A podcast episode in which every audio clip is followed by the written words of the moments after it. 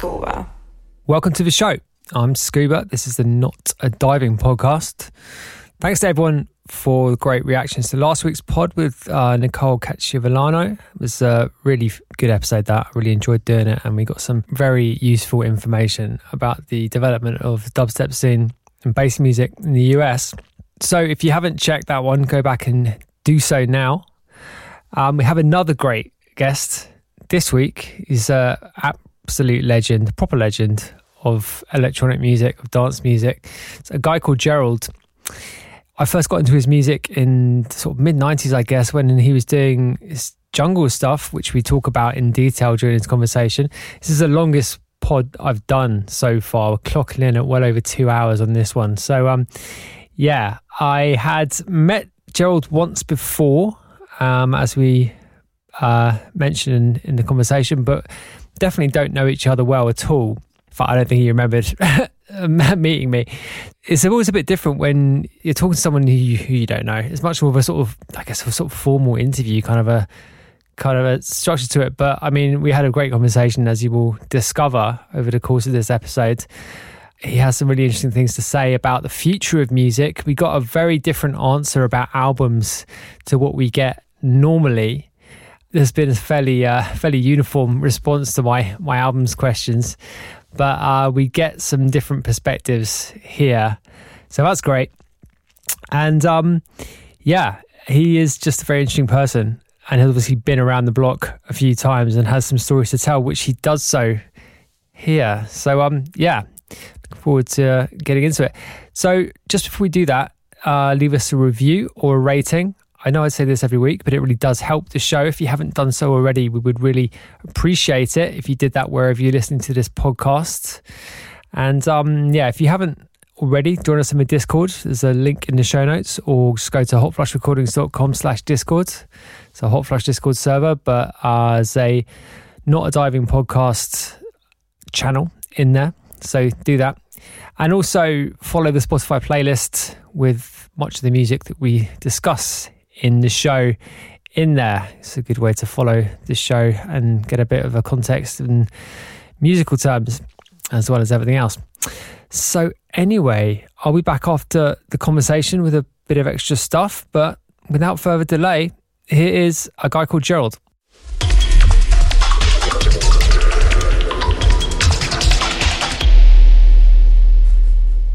A guy called Gerald, welcome to the show. How are you doing? Oh, not bad. How are you?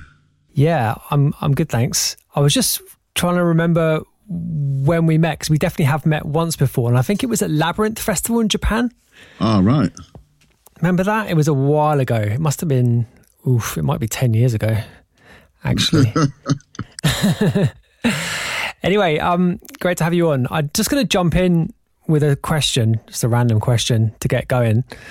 Um, I was going through your music today, and um, none of it's on Spotify, really. Yeah. And you're basically, well, it seems like you're focusing really strongly on on Bandcamp. I'm not even focusing strongly on that. That's kind of the only output. I mean, I've got like probably that's the tip of the iceberg. I've got millions of tracks that are not on there, but um, I'm actually just digging, searching for absolute independence, and like I can kind of smell all the tools around me, and I'm basically kind of pushing myself now into to, just to start coding myself. Um, I, you know, I, I keep on ending up falling into these traps where there's these people that go, "You do the music, and we'll take care of all the business," right? And uh, yeah, I'm too old for that now. you know what I mean? It's like don't need to be in a pram anymore. Meanwhile, somebody else is like basically doing all the shopping for me and that. Yeah, I mean, obviously, you've been around and seen all that stuff firsthand. But like, if you were starting out today, like you know, if you were a young kid and you'd made a bunch of tracks, like how would you be thinking about the current landscape? Do you think? Okay, so if I was starting now, I definitely would be wide-eyed, bushy-tailed, and like when someone says sign a contract, that would mean like, wow, I'm never going to have to work another day in my life. You know, that's what that's what basically signing a contract means to everyone. Like like they've basically these record companies and stuff have totally marketed it like that. And I could actually, uh, like from where I am, I could like abuse like all these young people who are coming into the music industry. I could just like totally say, yeah, you know, I'm really famous, and like I'll just get you to sign here, and then basically just own all their intellectual property. You know what I mean? But like, I want to go, I want to do the other way around. I want to try and get all these young people to own their own thing and basically build like new platforms, new new ways of like um, exploiting their own um, material without having anybody else involved. Like you know, like I, that's that's where I think it should it should be going now. I mean, yeah, I, I get it with the, the the music industry. They got like a big fucking like nuclear bomb up the ass with um, like Napster, which I, I mean I'm totally you know like I, I put like Napster on a on a on a fucking on a on a throne. You know, like I, like I, I totally admired like what happened then, and like you know, like there needs to be more things happening like that. You know, where the technology or people like independent actually just take over and like basically, you know, like make kick the, the music industry up the arse so that people could get the, what they want. Um, I think like um, stuff like Spotify is kind of like just like a wolf in sheep clothing at the end of the day. You know, like they're all all these kind of companies. Like they basically they try and like I mean like they they help certain people. You know, like depending on what size you are in the industry. But like most of the people are basically just like there to prop the platform up. I, I think you know, and I kind of you know I think if everybody had their own individual platform and they could basically use like stuff like um, Spotify as an API. I mean, like Spotify has, has, has their own blockchain, like within the, the center of it, and so do many of these other platforms. And um, like the artists are kind of, I mean, as we move forward into like where the internet is going, artists are still in this kind of wanting to sign to a record label kind of thing, and they actually don't even know what happens or how to how their intellectual property is monetized on the internet. Apart from wow, you can't really make much money on this, so it's not really worth much, and like so, you know, like the days when like people had you know, like loads of time for each track and putting like loads of effort and loads of love and soul into each track like kind of have just disappeared because it's like wow we might as well just bosh out a load of vomit you know they just like kind of like knock it out and see uh, you know see what hits and what you know and that's kind of i mean basically that's that's what hurt that's what's hurting me personally you know what i mean that's why I, i'm like i want to learn how to fucking code i want to if if no one else has got the fucking balls to do it you know what i mean if everyone's got a fucking suck the dick of the fucking major record companies and publishers. You know what I mean? Someone's got to fucking stand up and go like, look, man, like fucking, I want to build something like maybe open source, just put it out there, right? And I mean, I can't, I mean, you can't really do blockchain engineering open source because like, you know, you got to pay fucking gas and whatever, you know what I mean? So there'll have to be some kind of little fee for it. But like, you know what I mean? It just, there just needs to be something that you know, like if you know that can just like clip onto your Ableton or whatever that protects your fucking music from these like fucking hairy fucking dogs out there. You know, I just think it just needs to be done. Anyway, that's that's where my my head's at, kind of at the moment, and um, I'm trying. I mean, there are one or two little things still on Spotify. I'm frightened to do remixes now where I'm using my own name because like it'll end up on some of them search engine type things, and I don't kind of want to confuse people that are, you know, that's where I'm I'm in or that's what I'm into. You know what I mean? I, I kind of what I'm trying my best to get like away from like any anyone who wants to manipulate me using like uh, my music or anything to do with my name. I'm trying to get away from that. Um, I just basically build like um, independent platform to, just to show as an example as like one of the older people that um, like what the younger people should be doing, kind of thing. Anyway, that's pro- I've probably gone on too long there, but I mean, you've been getting into um, the sort of Web three space when we had a Tim Exile on the show a couple of weeks ago.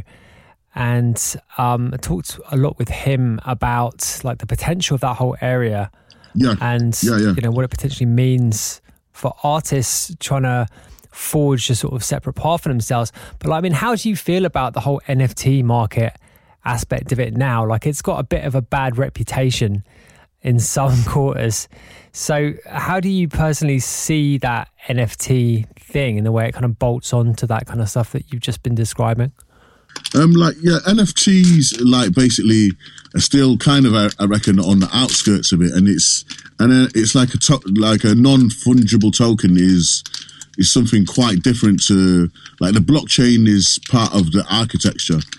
Remember, like remember the the matrix, like um, so like um, blockchain would be like part of the construct, whereas like an NFT is basically something where actually you would probably end up with an NFT agent who would basically put your work on. So you would end up like kind of like a record label anyway.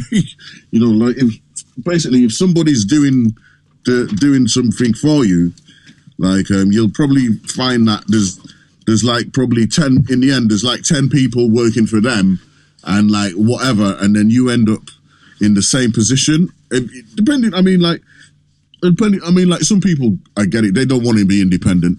You know what I mean? They they just basically, you know, they they they're just uh, you know, like I'll make like at least I'll make twenty pence off it, and then like you know they'll, you know, and they you know they I don't know like you know I spend like uh, a lot of time in a room with like no windows, like, like making my music, and like I kind of love it and ch- cherish it kind of thing, and like to basically just put it out there to, for somebody to do whatever they want with and like I'm kind of like the last person to to be involved when it comes to the financial part of it is kind of like a little bit of a shame. So I I kind of want like to be the person who's like at the the center of my um like energy and basically be like assigning people licenses or whatever you know and you know, there's there's like um an NFT basically doesn't put you in that position. NFT basically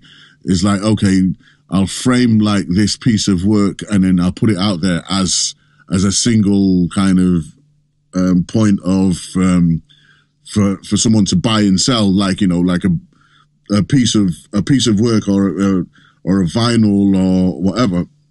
And like people are still in that mentality, you know what I mean? It's something from whenever you know, like the fifties or to the nineties or whatever. But like, um, like that piece of work actually, like if it's if it's um, actually that piece of work is a, is actually a blockchain or it's on a blockchain, your your personal blockchain, you could basically assign smart contracts to that piece of work, so it could approach different things like radio stations or streaming sites or whatever in in different ways. So you could actually pull in different amounts of like um, money or media or whatever it is from that piece of work in diff, you know in different formats just just from it being like um as a as the raw element as the as the raw blockchain you know what i mean as something that is like you know and it's it's it's something that you could possibly build tokens off but like it's not that's not the be all and end all of that thing, you know. So, and I, I see like as as people get wise to what actually the the whole crypto blockchain NFT thing is, then they'll realize, you know, I mean, imagine if like someone, you know, like thought, you know, they when people realize realized, okay, I could just rent my out my house out instead of like selling it and like buying another one and selling and buying another. I could just rent it out and like make money that way and keep, keep hold of the property. You know, once once people get onto that level, it's like wow, you know, you know, the actual music that I make in the studio, I can actually keep and like not sell on to someone and like then, you know, what I mean, because say you start complaining once you're you know, you, you, your music kind of ends up on this or on that, and you've basically kind of earned like I don't know, like I don't know, ten percent of what it could have possibly earned, and you see it there, like, like, yeah, exactly. So, so I, I, I get it in a way. Like I get, I get like um the whole thing. Like you know, people want to kind of you know fast money, fast you know, and and like you know you know, in one way, I could I could kind of like see how that that the appeal of that, you know, and like most of the people who I know who are involved in, in music, unless they've been to like a kind of music school or something, they just yeah they just want they just most a majority that they like they think it's a fast thing. You know what I mean? They want to they want to build a track really fast knock it out really fast to you know like bang on edge to the next one and like you know and it so so I get it you know the value is has totally changed from wanting to build something beautiful and like you know like having it to having it lasting and stuff like that. I mean yeah one of the one of the things I've been talking about on the show is like the way music tech has like broken down barriers to participation made it easier. But that has obviously implications on you know the, the, the amount of music that gets made, but also you know the quality of that music, maybe the average quality. Like, how do you feel about that in terms of the way tech has developed? Um, I think yeah, there's there's there's a, there's a few different elements, but like um, yeah, the, the the root of it is um, like um, production wise, you know, the the thing you can basically you can download a load of samples and like basically jigsaw them together and like bosh them out, and then like you know that's you know, kind of like a, a dance track or whatever. You know what I mean? It, I mean, like things don't have to. Uh, before there were all these little filters that that um, things had to go through. You know, before you could get them to be played or whatever. And, like you know, like now all that is kind of disappeared. And in, in you know, it's a good thing in a way. You know, like um, it, it's but it's it's what it's done. It's speeded up the the kind of actual way you can you can go from like um actual manufacturing to having it like broadcasted. You know what I mean? You, you can actually have your stuff out there. I mean, it might not be out there, out there, but it's like it's it's gonna hit some somewhere or something. And like you know, if you're lucky, like one DJ somewhere might like it. You know what I mean? And you know, so like basically you, you just like basically throw all your stuff like, you know, into this, into this situation. You know, you, you don't have to do anything about like, um, like marketing or whatever. You, I mean, you do, you could do a little bit, but then you're going into a different area again where you have like, you know, this whole, you know, agents or whatever that will kind of say that they'll market your things or they'll do this and they'll do that. But um, you, you, yeah, it depends on how seriously people want to take stuff and all. Actually, yeah. I mean, I a lot of what you're saying sort of relates to the way artists have their careers like manipulated by different people, you know, by managers and by booking agents, yeah, and all the rest of that side of things. And obviously, like so many people have had bad experiences then, and so many careers have been yeah. have been ruined by you know just the wrong people getting involved. But um, just going back to my like my previous question, like in terms of like the kind of widening of participation and the, like the removing of of barriers, like how do you feel about like more people making music? It seems like it's quite easy to make the argument that if it's music is, is good for people to make and like yeah. it's you know creativity is a positive thing. So is that good? Like generally generally good? I think so. Yeah, I think I think more people being creative is a good thing. Um, like they, it just needs to. I think they just need to.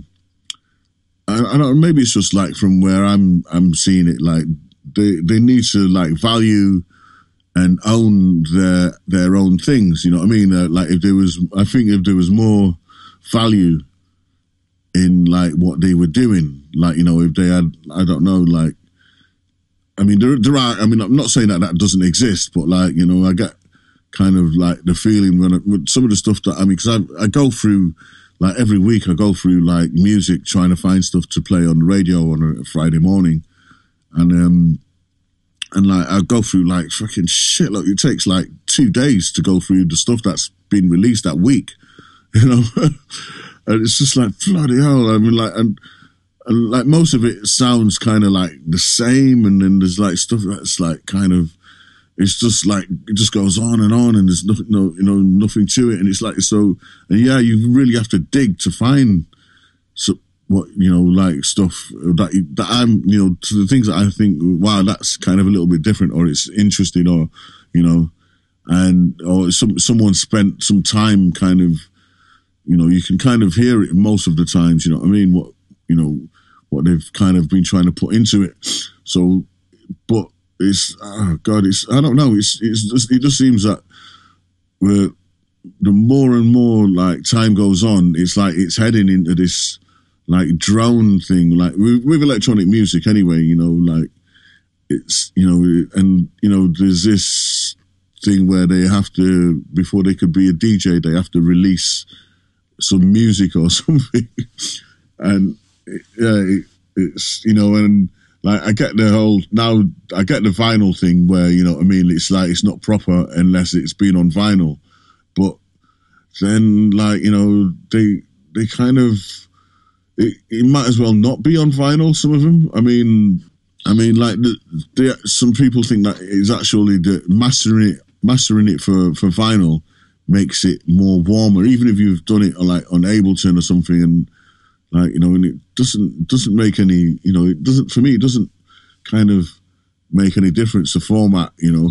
And like you know I, and I get it. If you're a, a kind of manufacturer of, of of vinyls then it's a really good good kind of like system for for marketing I mean you can't make any money as a label um, producing like vinyls um, at the moment anyway because like you know, the the actual comeback is way too much, but it's a good marketing tool.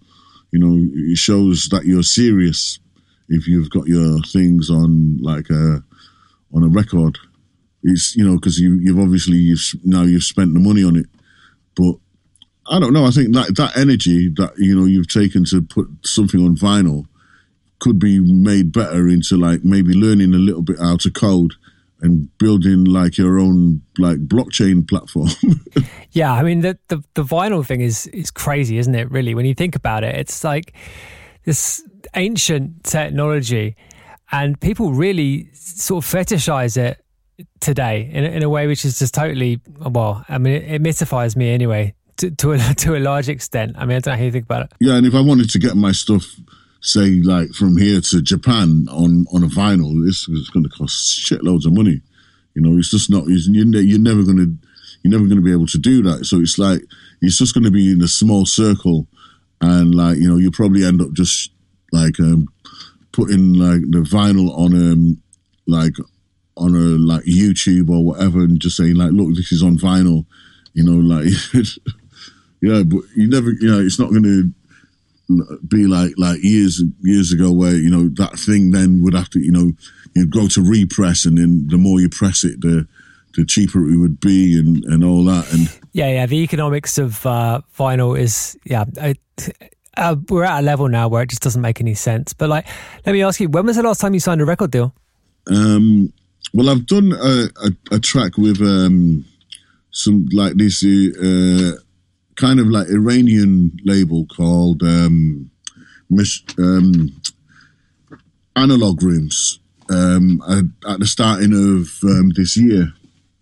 Um, and I released um, an EP called Britain's Dirty Little Secret. and yeah, it, you know, like, you know, they. I mean, I, I kind of, I mean, I've been with working with these guys for like um like maybe like 10 like um like maybe yeah 12 years or something like that. And you know like they basically we've basically i've been doing live shows for them. And like they just they were like yeah we want to start uh, an, uh, a label and you know they're, they're, they're you know they're into like the vinyl thing and like you know.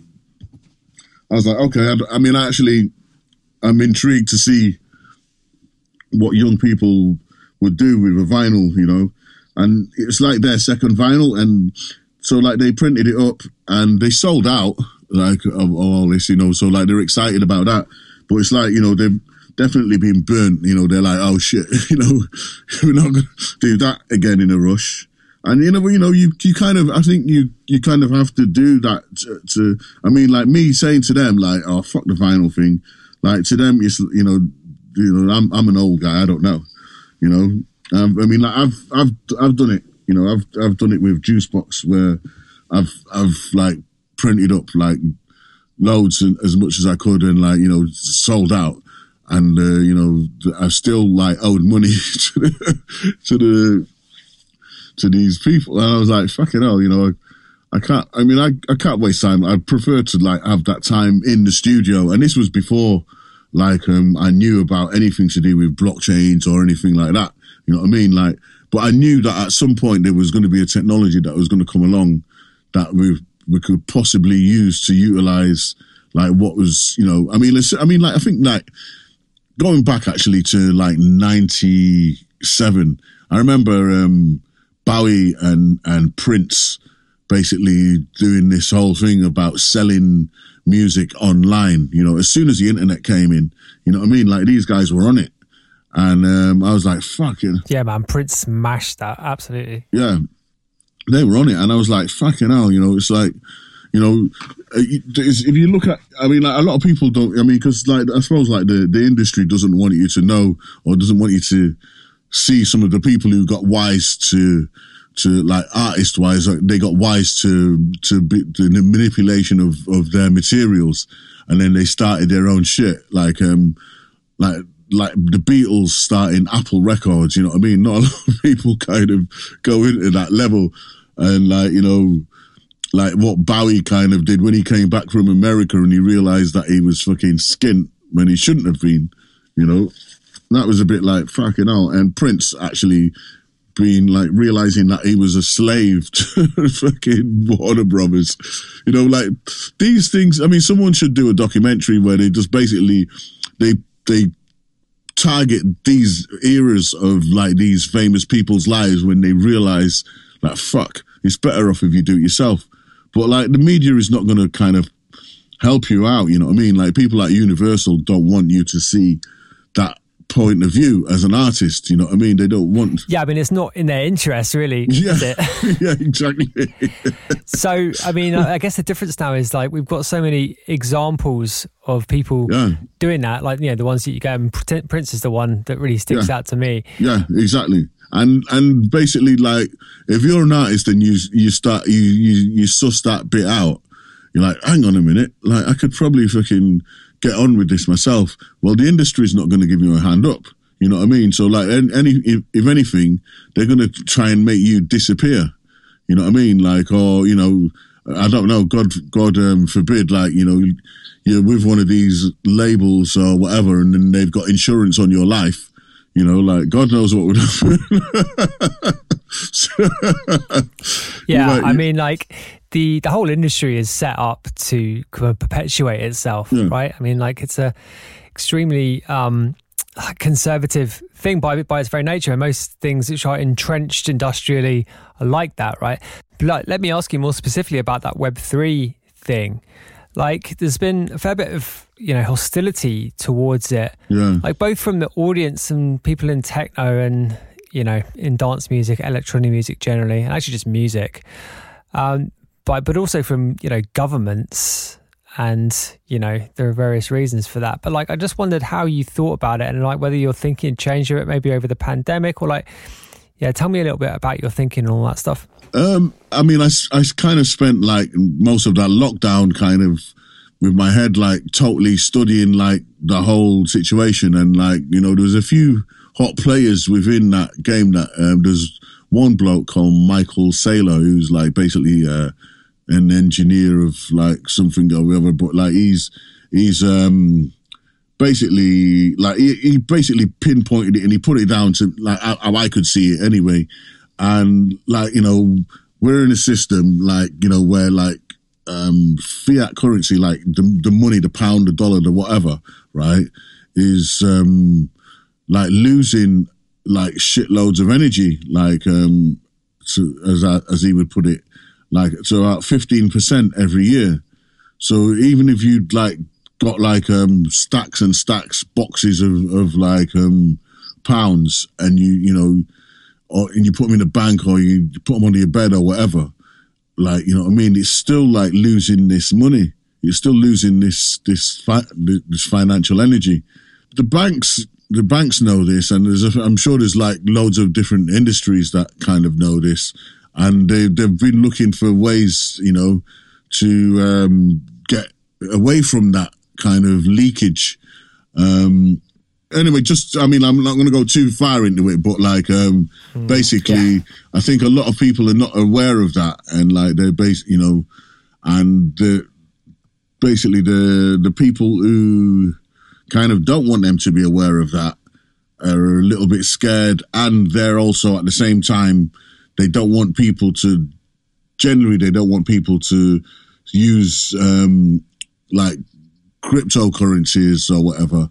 They, you know, they they obviously want us to jump off the, you know, like we did in 2008.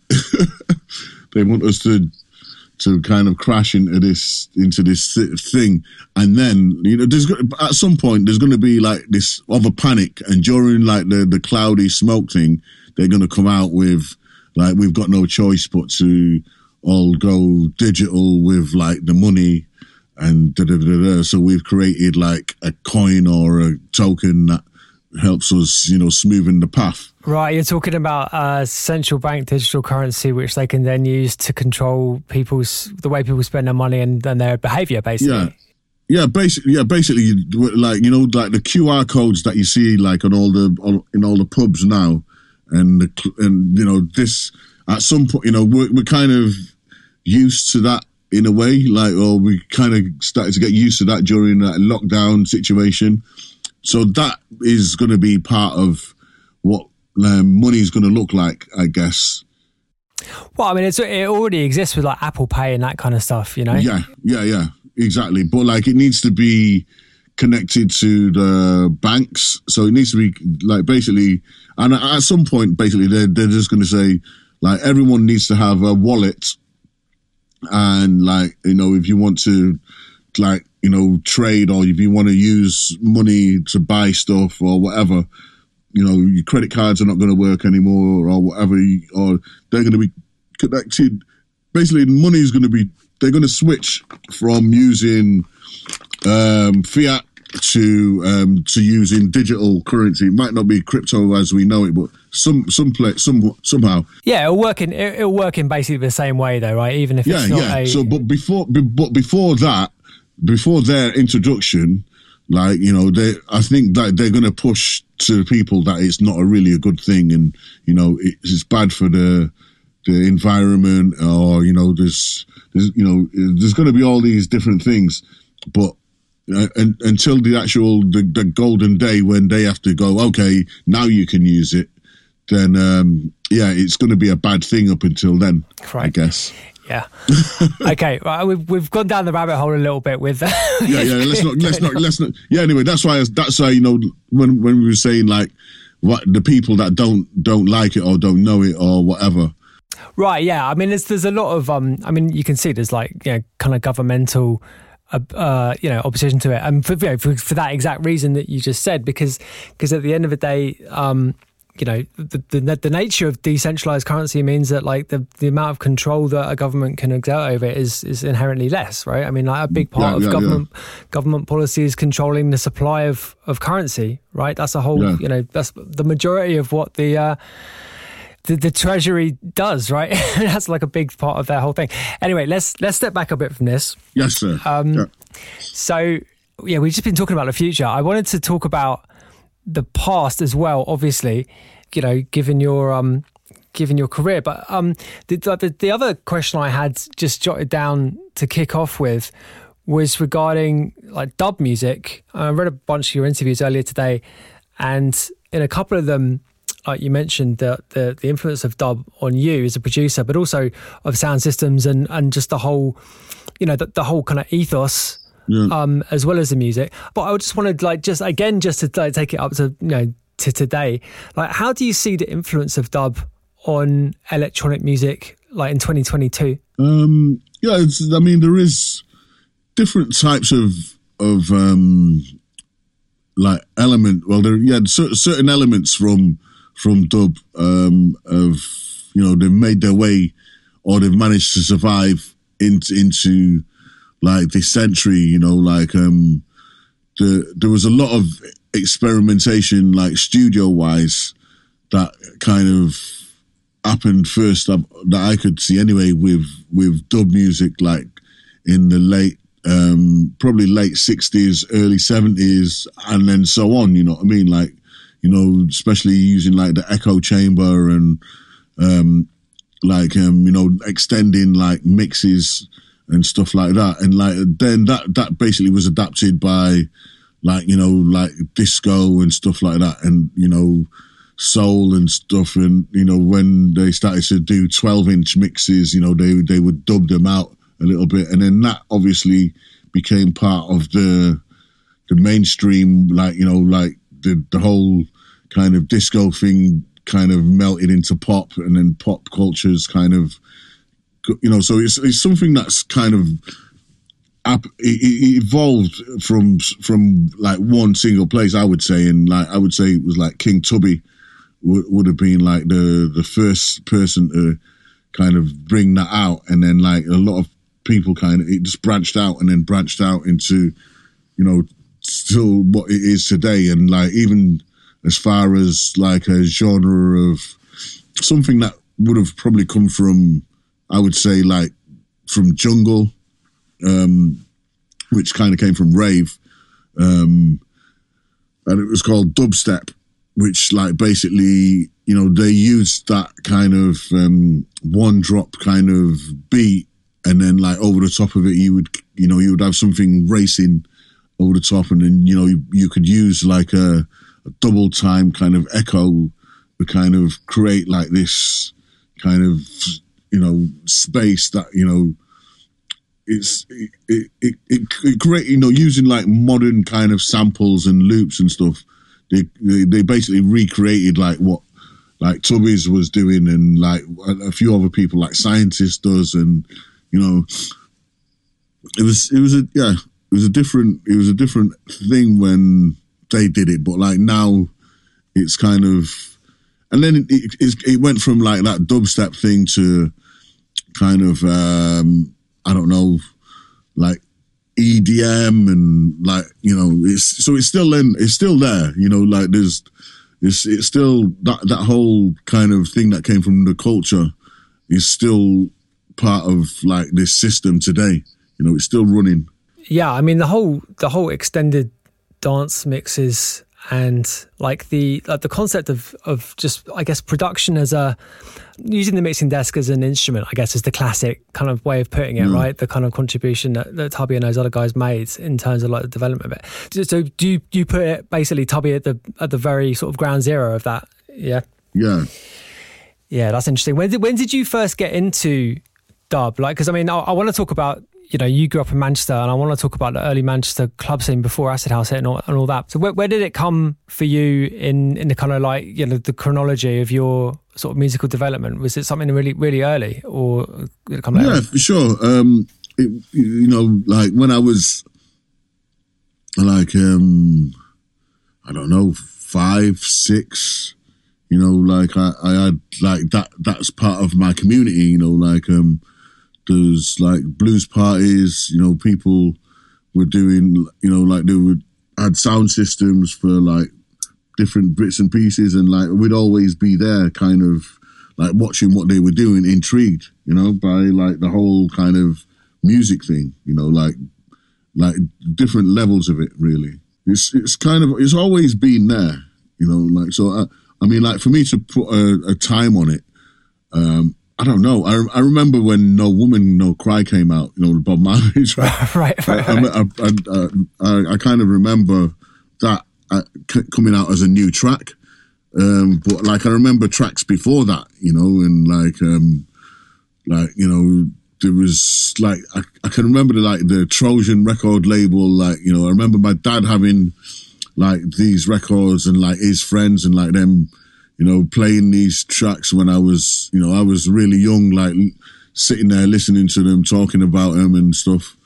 Um, so, I mean, I would have been like, yeah, like six, five, six, something like that. Right, so it's it's deep in there, deep buried in that yeah, subconscious. Yeah. Then, right? Yeah. Okay. Yeah. So so when did um like when you got old enough to start, you know, going out? What was attracting you musically when you first got to that point where you could, you know, go out and, and music started becoming a big part of your life in a kind of social sense? Um, socially, it was dance. You know, like um, and we didn't really. I mean, like there was okay, there was maybe two genres. There was like dub and funk.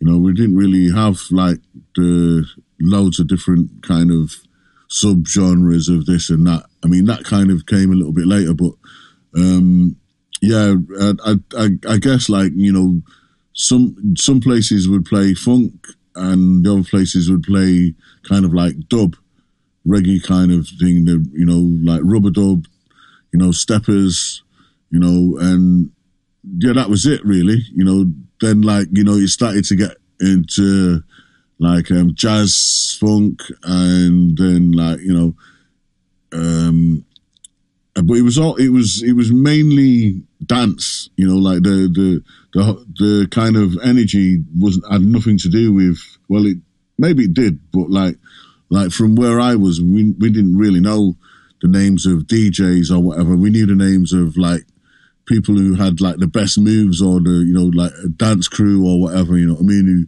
who would go and challenge like a birmingham crew or like you know a crew from somewhere else you know.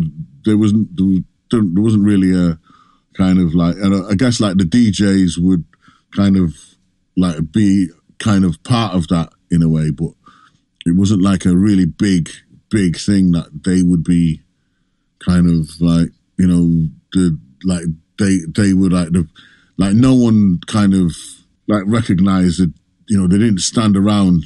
I was just going to ask what what rough period are we talking about here? Which years? Um, like 1982, 1985, 1982 to 85. Right. So just in that directly prior to, to Acid House and and, you, and, yeah. and Manchester, right, is, is where you grew up. Which part of Manchester are you from? Uh, Moss Side. Right. Yeah. Okay. So tell me a little bit about uh, like when Acid House came in. Like, was it just a kind of, hard shift, or was there sort of a transitional thing? I mean, I, I you know, I'm I'm a little bit young to like uh, to have experienced it directly. I mean, I started going out in sort of mid '90s sort of thing when it when it was all very much established. But like, you know, having read about you know records from the states kind of like making their way over into DJ sets and that you know from sort of maybe 85 onwards so so um, in terms of like you know your experience of it like I mean obviously you I mean you're you know acid house guy through and through obviously in terms of in terms of the way you're perceived anyway. I don't know if that's true in terms of your experience of it but like how what was that transition like from you know those kind of clubs that you just described into the kind of rave scene? Um well it was I'd say like yeah mid mid 80s kind of thing to to yeah it was it was kind of like the mid 80s i mean like we we kind of had all these different genres that were kind of happening like you know pretty much the same time and in the same clubs um so like electro funk was kind of like the precursor for me for for acid house because it was like electric more electronic based and like you know like i was like really kind of into like synthesizer music anyway, you know, like anything to do with synths, whatever. I was like totally like, wow, yeah, I, I want to know how that was done or this was done or, or whatever. And, um, so I kind of discovered like drum machines, um, through like electro funk. Um, electro funk kind of was like happening from like, I'd say 1982 um, what, what, kind of what kind of artist? Sorry if I can just jump in. What kind of artist would um, you put in that category? African Afrika Bambaataa and the Soul Sonic Force. Um, there was um, Al Naafiysh. Um, there was uh, oh god, like um, oh there was about uh, label wise Tommy Boy Records, um, uh, Cutting Records. Um, God, I, I I would have to go back and listen. Yeah, no, that's that's a few. Um, That's that's good. That's good. Mantronix actually, um, and um, later on came Def Jam. Um, like so, like electro funk started to slowly get turned towards rap. Um, with like Def Jam records, which was like a little bit later. But um, so like round about that time and all for me, like ninety five. I mean, sorry, not 95, 85, 86. Like, um, I started to hear like the acid stuff, which was like, it was that rawer version for me than, than the electro funk. It was a bit, it was a bit more stripped down and like, you know, by then I'd managed to, um, get hold of a drum machine and like synthesizer and stuff like that. And I'd kind of left my turntables to get dust. Okay, that's okay. So hang on a sec. We're- We're uh, getting a little bit ahead of ourselves. Um, I wanted to ask you before before we got into that. You mentioned that you're really into synths and that, but I mean, I read in a, I think it might have been in your Red Bull lecture from a, from ten years ago or something. But you were talking about getting into sort of electronics and, and reverse engineering stuff you found around the house and all and all that. yeah. Oh yeah, that was, that was happening constantly. Right. Tell me a bit about that. Were you complete? Is that completely self taught kind of thing? Yeah. Just Yeah, so yeah. tell how. Tell, so what? Well, explain explain that to me. So that basically what I would do is like um I would like dis- de- deconstruct things or try and put things together again and you know I, first I started like kind of around the house kind of like breaking shit and then I would like go out onto like like wastelands and bits and, and find like old TVs and whatever and bring them home and like basically rip them apart and see how you know they worked and you know like rip the speakers out and see how the speakers worked and all this kind of stuff Was this just a process of sort of trial and error? Because obviously there's no Yeah. like, YouTube or whatever in, in those days to tell you how to do stuff. So oh yeah for sure i mean like i was like i mean i was i don't know seven eight just curious, you know, basically. yeah yeah and I, you know we would like kind of like you know make try and make like um like uh, our own kind of bedroom sound systems using all these speakers that we would like take out of like TVs and stuff like that and like out of old cars and and whatever and like you know we realized that the more speakers we put on a on a thing the, the the quieter it would get. So we would need some kind of amplification and so we would you know we, it was just like yeah it was trial and error. And you know we'd find little little things out that you know how you can kind of boost the power with different things you know it was it was just like um i mean we weren't kind of like you know gonna change the world or anything like that but it was it was just like an intro introduction. And um i had like i mean like my mom would kind of buy us like musical bits and pieces guitars and like you know we had a piano and like um, we had like little toy organs and stuff like that that we'd kind of take apart and try and make new things out of. Um i remember um trying to I remember getting like this radio, like ripping it apart and finding out that I could make all these noises by connecting the circuit, you know, connecting uh, the a bit of loose wire in between like different circuits in the radio and, and stuff like that. You know, it was it was just you know kind of messing around with. We didn't know like what was what, and like you know we didn't know what we didn't know what diodes were, and uh, you know, you know we were just kind of like toying around with what what was there. Anyway, so like I kind of that was my interest in in that, but you know it was. um I think later on, I, I mean that that kind of turned to all that kind of energy to most of it anyway turned towards dancing and stuff like that. So I was I was more I got more into dance um, and started focusing on like the like the the actual music, the like the internals of what was going on. But I could still like um like string like a box of speakers together and that. So you know we we created our own little sound system. Yeah, I mean that's that's pretty awesome. That's certainly beyond my capabilities, but um, yeah, I guess that sort of informed the way you you went through your career going forward.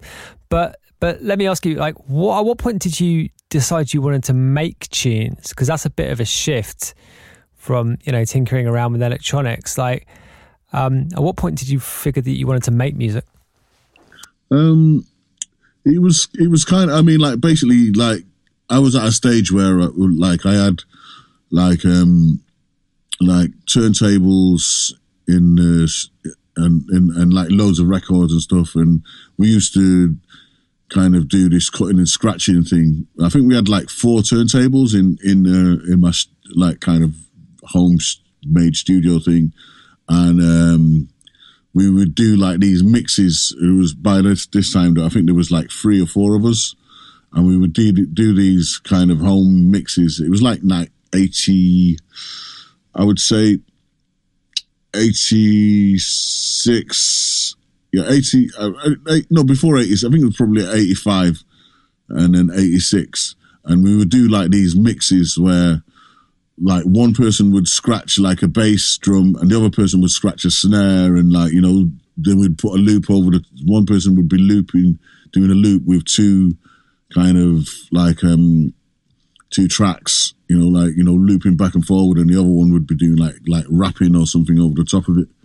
Um, so, and then we went from that to um, getting like a, a drum machine and like basically just like using the drum machine to do the loops and then like we would cut and scratch like um, little bits and pieces over the top. And um, we kind of went from that we was like okay we're, we're kind of good enough to do uh, to lay something down as a track. So we went to like the local studio, which was Kitchen Studios in Hulme, and like laid like this track down called Back to Attack, which was like um kind of like the first thing that we'd kind of put put on um vinyl in the end. So what was the what was the artist name for that? Um, MC Tunes and Scratch Beat Masters. Right. Yeah. Okay. Yeah. yeah. And um, basically, so we went from that to yeah to basically work working with the guys from Eastern Bloc. Um, that later became like 808 State, but like at that time it was called um, the Hit Factory. Right. Or the Hit Squad, sorry. Not the Hit Factory, the Hit Squad. Who so who pressed up the tune? Did you guys pay for that yourself? Or like was there uh, someone else involved? Um yeah, that was that was um paid for via like um the the guys from from um, Eastern Bloc so we had yeah, so we had um, Graham Massey, Martin Price, and like um, I can't remember the, the, other guy's name from, but it was like an Eastern Bloc kind of production thing, um, and it was like there was four four rapping kind of no three rapping crews, kind of that were involved in that situation at the time. And did it did it sell? Um, I, I, I think I I don't think so. Um, I mean, like maybe they just. I mean, like they pressed it up as a white label, and um, right, right, I didn't right. really hear about it after that. I think they they um, realized that um, like there was a different type of music that was happening. So like they kind of like. I mean, I I was. I mean that that's that was the, the project um, with them, like uh, like independently, I was kind of doing like uh, my own kind of like kind of version of acid house, um, which no at first no one was really interested in. Um, but like when when um, the when the kind of Chicago records started to hit, then they they were like, "Oh, hang on a minute!" like, you know, the stuff that you do, right. the other stuff that you do that you like, um, could you could you say some of that? So, I mean, like this, I would basically do this stuff to play on um, Stu Allen on on on his radio show because he he was the only one that was interested in like what I was doing, like um, housewise. So, uh, so like basically like the word kind of got around Manchester that I was doing this kind of like um, acid house music type thing, and then like a few people try to get involved and get in contact with me about, you know, putting some of that stuff out. Um, like the guys from Eastern Bloc were like, okay, well, bring like some of your equipment down to the basement and we'll we'll kind of do something like maybe, which ended up being um, album Newbuild. which was we did like so by by this time we're talking like 1987, 88 kind of thing. Right. By by which time, like the acid house thing was getting going. I mean, eighty seven is the classic sort of summer of love, right? Yeah. Yeah, But so what was but what was the scene like in Manchester? Like uh, was it was it um well, I mean, like did it really hit immediately? Was it was there a lot of hype around it or did it take a little bit longer to catch on in terms of like the, the, the sort of wider scene, club like music scene? Um, it, it, it, I think it almost like kind of just hit instantly. I mean, like um, Manchester's a really small place compared to London. You know what I mean? And like, so like when something happens, it kind of really happens. And like, um, like the cent- central Manchester, like Hacienda was like one of the main clubs, kind of thing. And you know, like they'd kind of taken it on anyway. There was another place that was happening for kind of like underground kind of electro funk and soul and stuff, and that was called Legends. And um, it was happening there, like um, like um, like maybe like a year before or something, because like you know it was basically like electro funk, kind of like acid house, like jazz funk, all these kind of things were at that place, and like we were basically like you know dance challenging and stuff like that. It was more about that. That club was more about dance, whereas the hacienda was more of a mixed kind of you know place where the students and and stuff would would go to. So it kind of like once it got to there, um, then it kind of kicked off everywhere else. But like you know, before then, like legends and stuff like that, it was kind of like a music that was kind of made for like challenging and stuff, and like DJs like um, Greg Wilson and like Mike Shaft and people like that. They would they would be at this um, like they would be DJing at um, Legends. Um, yeah, so like by the time it got to, um, I think it was like yeah, it must have been like early kind of eighty eight, like late eighty seven. Um, they started to things started to kick off. by the sound of things, like what was going on at Legends was, well, I'm I'm guessing here, but like was like ecstasy sounds like it was less of a key factor there because I mean like the way people talk about it it's like you know ecstasy hit the UK and suddenly acid house was huge and maybe that was more true of what was going on at the hacienda but is Yeah. is that a fair assessment of what I've just said about legends Well, yeah, it, yeah. With, with acid house music, um, it was part of. It was for for us. It was an extension of electro funk, and like you know, another. Basically, it was just like another level of like music that we would dance to. You know what I mean? It, and like we didn't really kind of take any kind of inebriant. You know, like not even. I mean, like people. You'd be lucky if anyone was drinking alcohol, you know, like we was dancing. right right. we were dancers, you know. So like and like our focus was dancing. We would get high on dance and Yeah. like, you know, there wasn't really any need for anything else, you know what I mean? Like if you see now like the fucking people were dancing there, you would you would know. there was no need for anything else, man. Like the music it was basically using that music like how it's supposed to be used right you know um and like basically that's for me personally that's um what inspired me to to want to make music you know because i wanted to make music for these people that were dancing. I, I mean like it's impossible it would have been impossible for me to figure out how to make music for someone who was just sticking their hands in their hair you know i mean? Like you know like for me, someone who could like kind of backflip and then like down into the splits and then come up and start kind of doing this mad fusion. You couldn't even see their feet going, and then they would go into spins and stuff. Like you know, there was actually more dynamic for for wanting to create like like electronic music for them right for some right right strange right reason. Yeah, yeah, and like you know, like so I couldn't figure it out. Like later on, when you know there was th- they that wasn't a part of it. You know, and it's like you know people who were kind of like really off their heads. I mean, like when when I started to go into the studio with like the guys from like 808 State.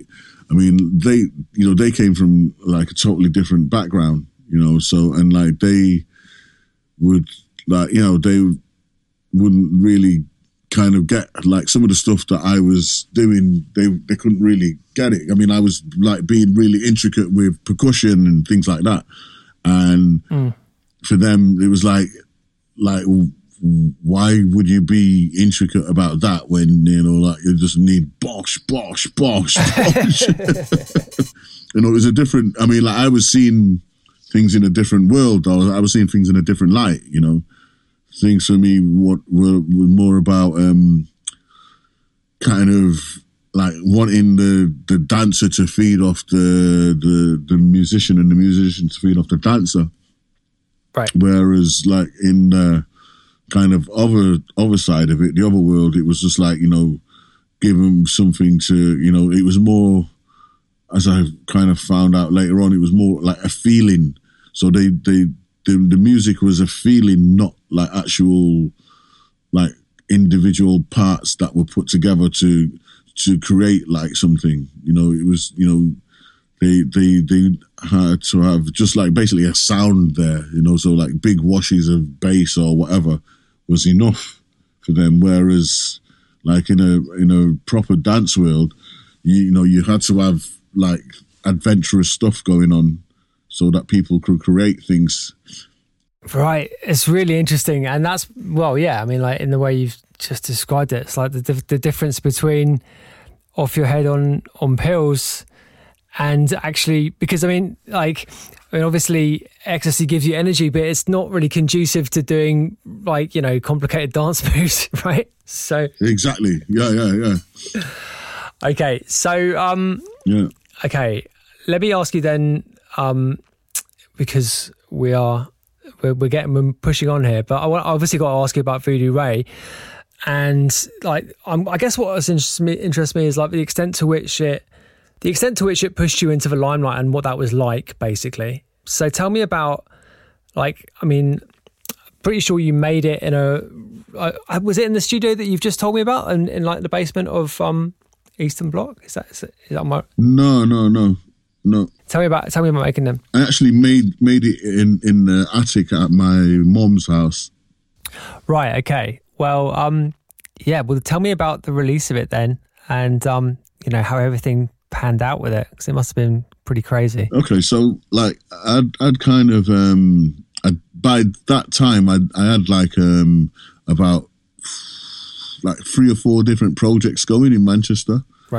Um, like there was one with the Hit Squad, Stroke, 808 State type people, and then I did another thing with Mike Pickering and another I can't remember the bloke's name, and then like um, there was another thing with Ed Barton, and um, yeah, this thing was like a project with like um, these guys from Wallasey, I think I can't remember. Yeah, and basically, what it was was like they were going to basically promote me as just like um, someone who who had been doing this for a while, kind of thing, and like basically they they'd heard like of me through like um, Piccadilly Radio through through hearing Stu Allen because like I'd done like a load of stuff with Stu Allen, and like so like when I'd kind of went to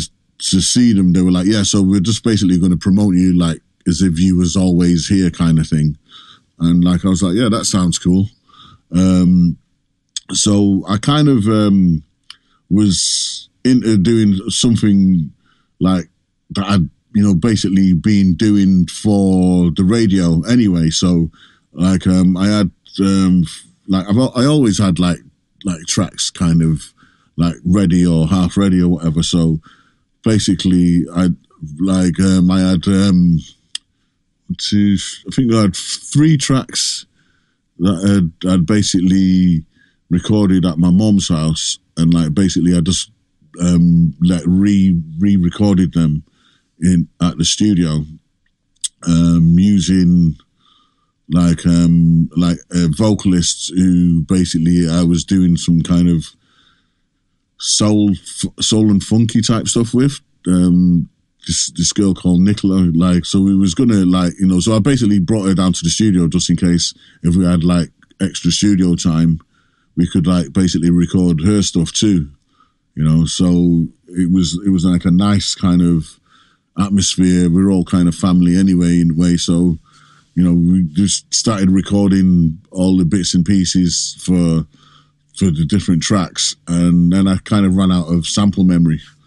Um, right, because yeah. there wasn't much right on those old samplers. Yeah, yeah, yeah, yeah, yeah, exactly. So it was, yeah. So you know, it was, uh, it was like, um, for me, it was, it was like a nice kind of crossover. Um, like I, by then, I'd kind of, I was like deep into like what was going on in in Detroit and Chicago. Yeah, and um, I wanted to create something that was kind of uh, in a way in between what you know like um so the the actual bass line like um like i'd i'd kind of um i was inspired by like a like a track from kevin saunderson called the sound where he'd kind of created like this really hollow melodic sound you know and so like i, I kind of thought well i want to do my own version of that um, and because I had like um, more than four tracks to work with, because usually like I worked on a four track at home, I had like 16 tracks. So I was like, okay, cool. I can create like, um, I, I don't know, three or four different like channels just with for the bass. And um, I kind of started to do this like um, experimenting where I, I took one like kind of detuned it a little bit which created like this really weird kind of sound. Um, like later on, I found out this uh, is something that they call heterodyning, where it, it creates like two two off waves creates like uh, an, a kind of almost like an invisible sound that is a sound that doesn't really exist, but like these two things create this sound. Um, oh right, okay. I haven't heard that term before. Actually, yeah, That's interesting. Yeah. Okay and um, and also like um, I did something similar with like the the vocal. Um, we've got Nicola to sing like this vocal all the way through onto tape, and then I grabbed part of like what she was singing, um, and like um, spun it backwards. So it, it basically, as she was singing, like forwards, there was a backwards thing which created like this, like almost like hypnotic kind of um, sound, like you know, where it was like you couldn't figure out if it was her voice was like doing like this this thing at the same time, or right, like yeah. it was. Yeah. It was because it was the same, same, basically the same texture, or the same thing, but it was basically just happening like in reverse time at the same time as she was singing kind of thing. I had to basically I had to where, where she was. So after she did the vocal, like after she sang, I had to basically press like manually press um, the the backward one in over like the top of her voice to create right, right, right. At, the, right at the same time kind of thing. Um, and there was a few other little bits and pieces I remember I, I, I had to do in there where where it was like um like the the actual bass drums. It's like you know like making sure that it was kind of like like back in the mix. Because I, I, at the same I was picturing like um how this would sound in the hacienda by this time you know what I mean? And I wanted something that was big and like you know the toms had to kind of fit behind the the bass drum. And like I wanted everything to be melodic in there you know? I wanted like it's like like the the Chicago stuff was always really kind of like raw and like you know I wanted something like but like that but like with like melody like um and you know what I was getting from like Detroit stuff was like it was more melody at the time you know techno was actually melodic. Yeah yeah that's the thing that's what people forget right? Yeah. The early Detroit stuff is very and like you know like but I still with that rawness so like the 303 kind of thing I wanted it so that it kind of cut through like the the melodic stuff that was happening and I mean, there was a few things that I was you know was going for on that track on that track particular. But um, you know, there was also on the same EP uh, there was a track called Escape, where I wanted that that to be more like Chicago-y, raw and like you know 303 sounding. But like the guy I was working with in the studio was like, uh, you know, it was it was great actually because I, I learned a lot from him. But um, he, you know, he was like in the Pet Shop Boys, so like you know, Right. like trying to trying to kind of you know um, convince someone because like by then they they had not heard like acid house music. Believe it or not, people did not just like hear it and go, yeah, wow, that's it. You know, so I had to kind of almost like kind of convince them, like you know, like I want to push this a little bit. You know, I want it to be a bit harder, and then Yeah, right. It's like this is this is how it's supposed to sound. This is how I want it to sound, right? and it's like sounds like a mistake to them, I It- guess. yeah, a lot of a lot of things. Like I mean, and it wasn't the first time that that kind of happened. Like later, I had that with a few different people, and it was a bit frustrating in a way because I, I kind of, um I really, I mean, like how things sounded at home in the studio, I, and I could never get them to sound like that in somebody else's studio Right. and like that really made me want to have my own studio where you know I, I could like basically just be the king of what was going on kind of thing but it, it kind of it it pushed me and and like you know I, I learned a lot from you know different people's techniques and you know I'm kind I'm I'm like glad now I, I actually I learned then and not now you know because like um Yeah. like I actually learned traditionally how to use tape in like um the best I think anyway the best way you can use tape um and like you know basically being a, a, period of time where things were transitioning I learned how to use the techniques with tape in um in a digital world later on too so uh, you know it was it was nice to have that kind of crossover whereas now there's there's a lot of people that they actually don't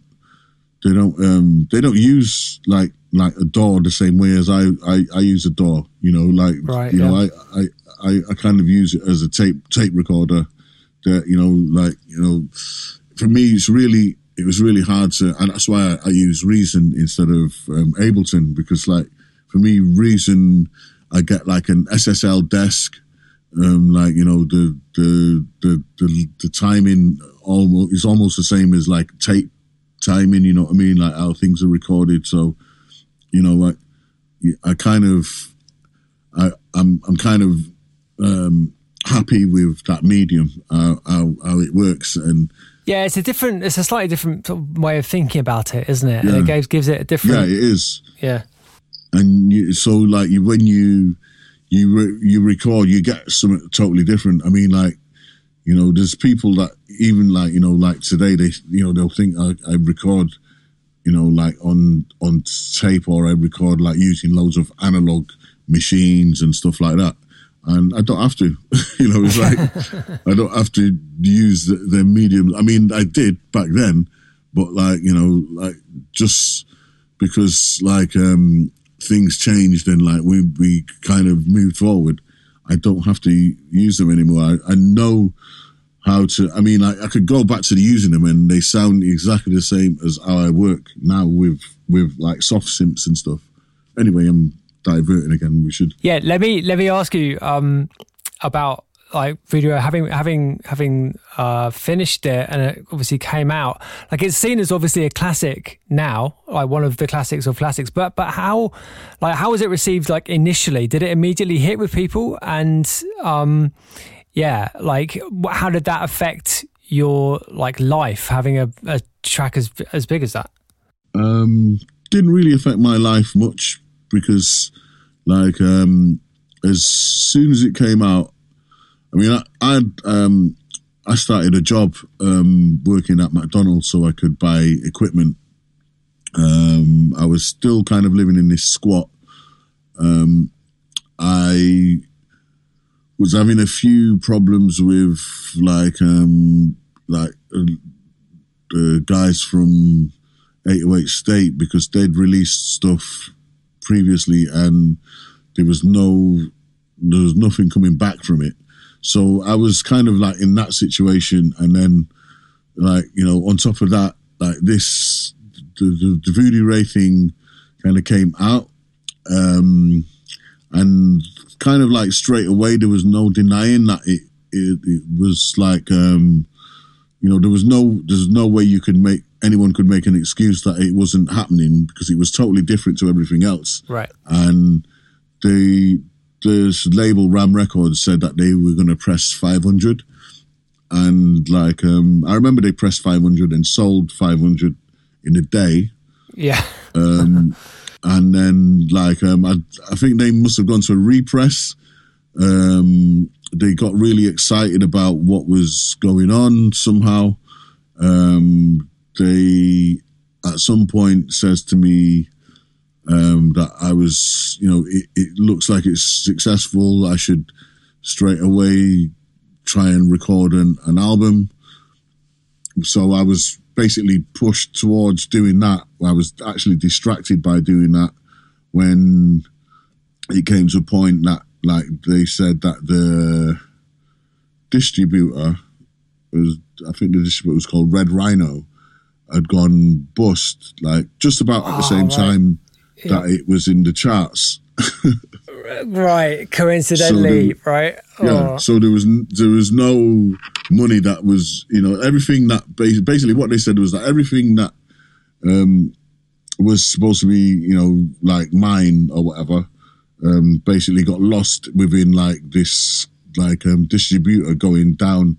ugh, So like you know there was nothing to be made from it. You know. that's crazy. Thank Let- you let me- let, let me let me just I, want to I want to dig into the, this financial thing a bit a bit more because I know you've been you've talked about it recently but um when I said how did it affect your life I didn't just mean financially like like you know did you become like well known immediately like I mean and were you playing out regularly and all that stuff like how, how No, not that? at all. Right. Not at all. so when did you start when did you start like becoming successful as a as a performer then Okay, so like basically, I um was like kind of thinking to myself, hang on, like I had two tracks that were in the charts, um, being Pacific State and um, Voodoo Ray. So I'm going to try and get some kind of management thing going on, and um, basically the whole management thing kind of like. Um, took me a little while to get into place because no one would believe me. how do you mean they, they, I mean, I was like, look, seriously, I've got, I'm living in a squat. I've been sacked from McDonald's because like they don't want me in their place because all these people are coming in to their shop or whatever, and I, I need to try and eat. Like you know, you know, I was kind of like basically needed some way of eating. Eventually, I got in contact with like these guys like down in London who actually were the the guys who were the pluggers for for Voodoo Ray. right There was they were called Ten Times Better.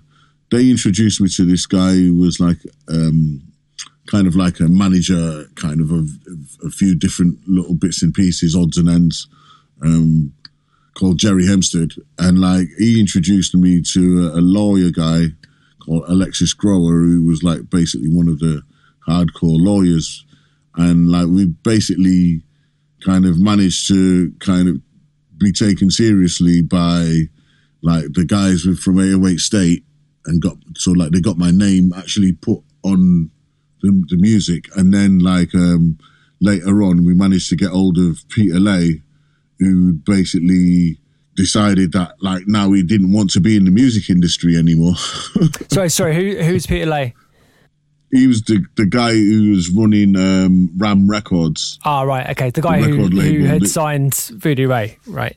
Well, it actually didn't even get to a chance of signing because he'd, he'd like um, basically he'd done all this stuff and got really. Ex- he didn't. He did basically. He was a little label who didn't expect like um, to be in the charts, Yeah. and somehow like you know. He, he- I mean, I think he wanted to just basically print up the first five hundred and then rip me off Right.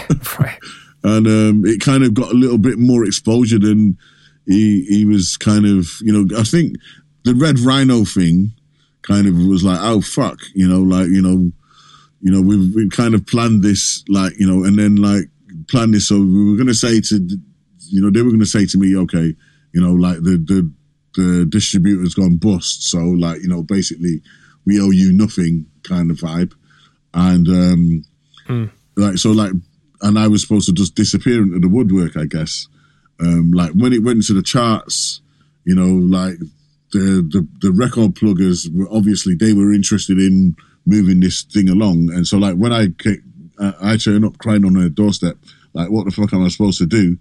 Because like you know like these basically these people in Manchester like small time fucking little town fuckers Yeah, right. of wanted to rip me off on each from every freaking angle. You know what I mean? It was like, I mean, there was two fucking records in the charts, all right? and, and I was like, no, there's got to be some fucking Wow, it's mad, isn't it? And you couldn't even get a, a manager. exactly Crazy. right, yeah.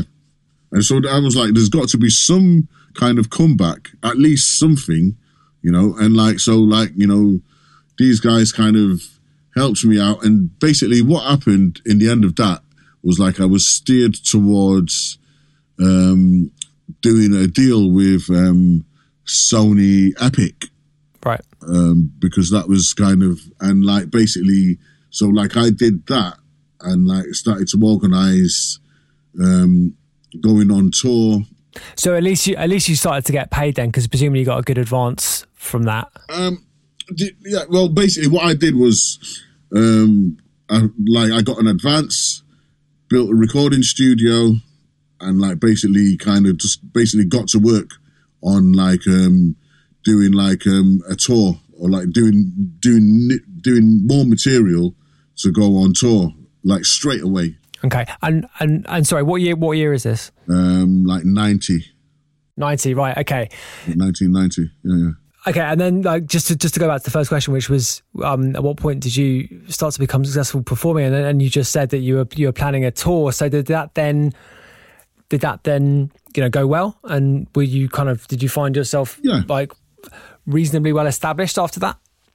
Um, yeah, like I mean, like basically studio established and stuff. Like you know, I I got to a point where I was like um, being a, I could like write my own music. Um, I got to a point with um, Sony where I created my own imprint called Subscape on the label, and like so I started to do my own kind of stuff. Really, um, you know, they they were kind of wanting more like more pop music. Right. I'd kind of I wasn't really kind of into the pop music thing because it never worked for me the first time. Right. Let me just ask you, just to tie up this Voodoo Ray thing, like what happened to the rights to Voodoo Ray?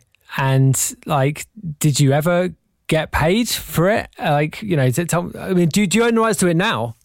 I own the rights to it now. Right. Basically, what happened was like um, the the the management um, of like Jerry Hempstead and like the, the lawyer Alexis Grower basically found Peter Lay and like says to him that you know he wasn't even in the music in- industry anymore. Like, look, you like you basically you have to sign this and make sure that like this guy is like you know is not is not basically being ripped off by you anymore through this situation. So that all happened, right? Up to a certain extent where like he he basically he he disappeared and like um they they managed to sign it over, but something that they didn't sign over was like something to do with like the PPL.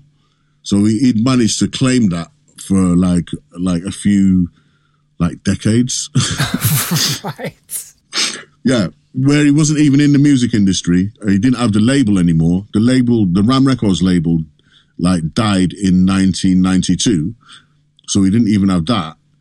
But like he, he kind of managed to kind of Still had a PPL account. yeah, it's a bit of a you know he's just like a sly kind of fucking shady. Anyway, so like we managed to figure that out, and like um like I got got onto well couldn't didn't know where he was, but um we was trying to find him, um and like he he did a few dodgy moves like where he like tried to do licenses, and we'd kind of you know found him through or found out that this was happening. Like obviously no one wants to give any information about who's doing what, where, when. You know what I mean? Unless you know, so So by the time I get to, I think it, uh, going on like I'm, I'm now I'm hedging towards what is happening now. It's like um, I'd we'd, we'd found a lead to, towards where what was happening with him.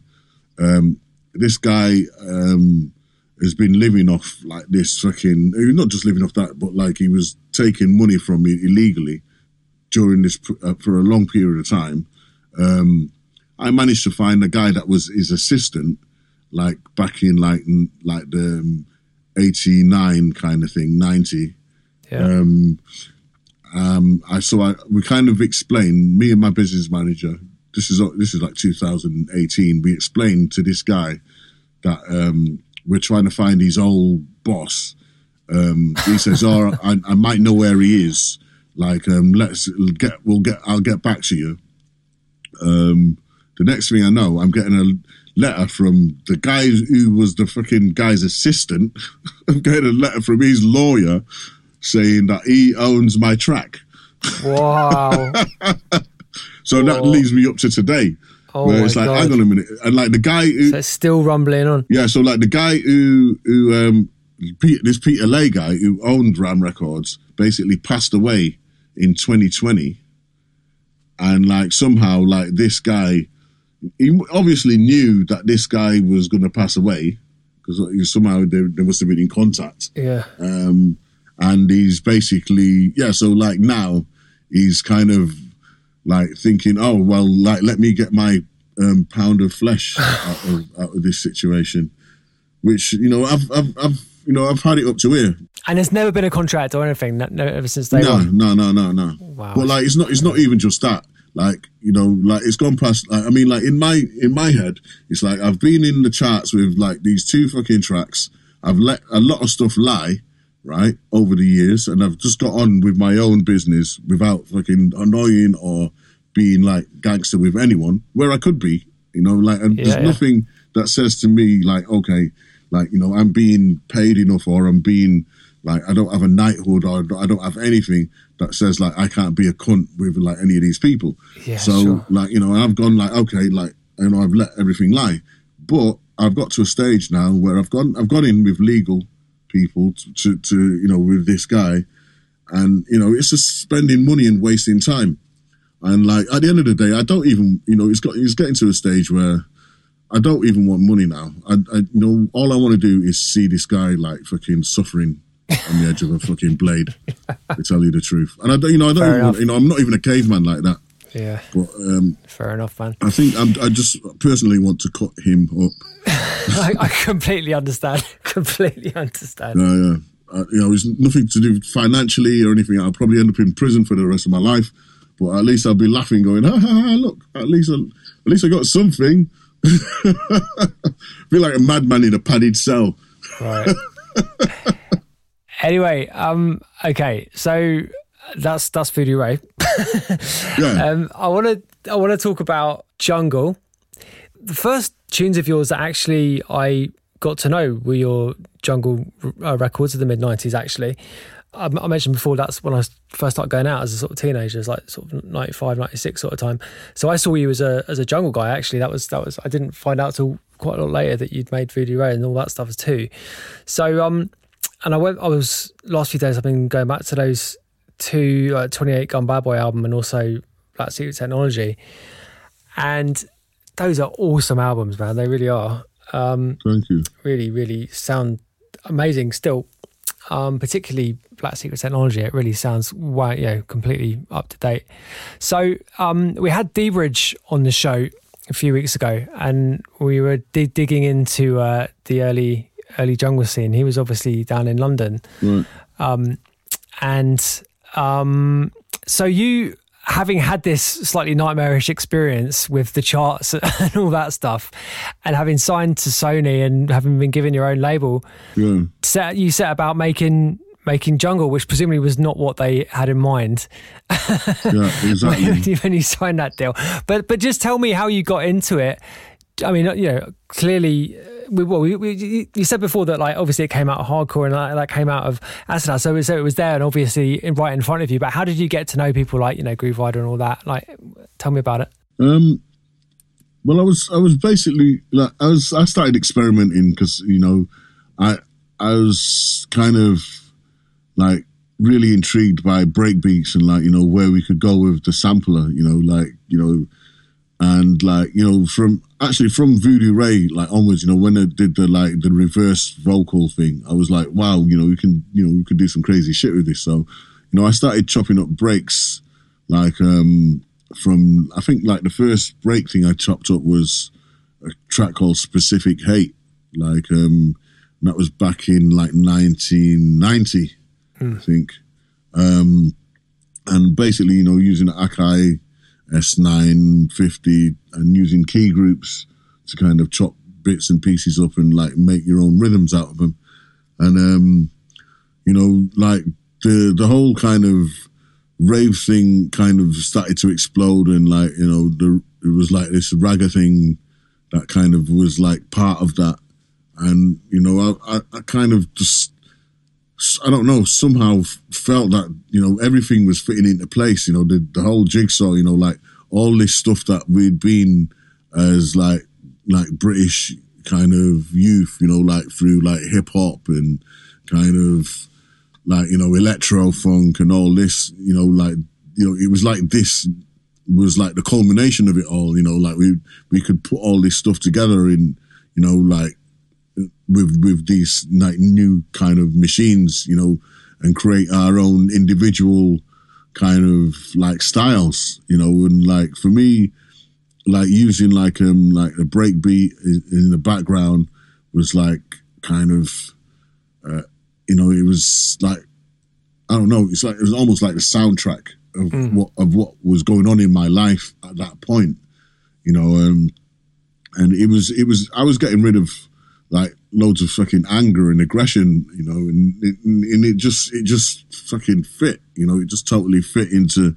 to where I was where I was going, and um, I think uh, like I, I I mean like I started to to do this label through like actually the the same management ten times better. They started like um they had like you know obviously like this label plug-in thing so I started a label on there. They said to me, start a label, and I started this label.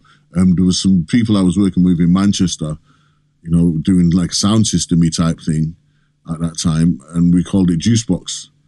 You know, so like basically, I just called the the label after what the the label, I mean, uh, the sound system was, and um, basically, we just it just took off from there. You know, like breakbeat, kind of like really raw like we didn't give a fuck about charts or anything like that. So it was just totally right up my street.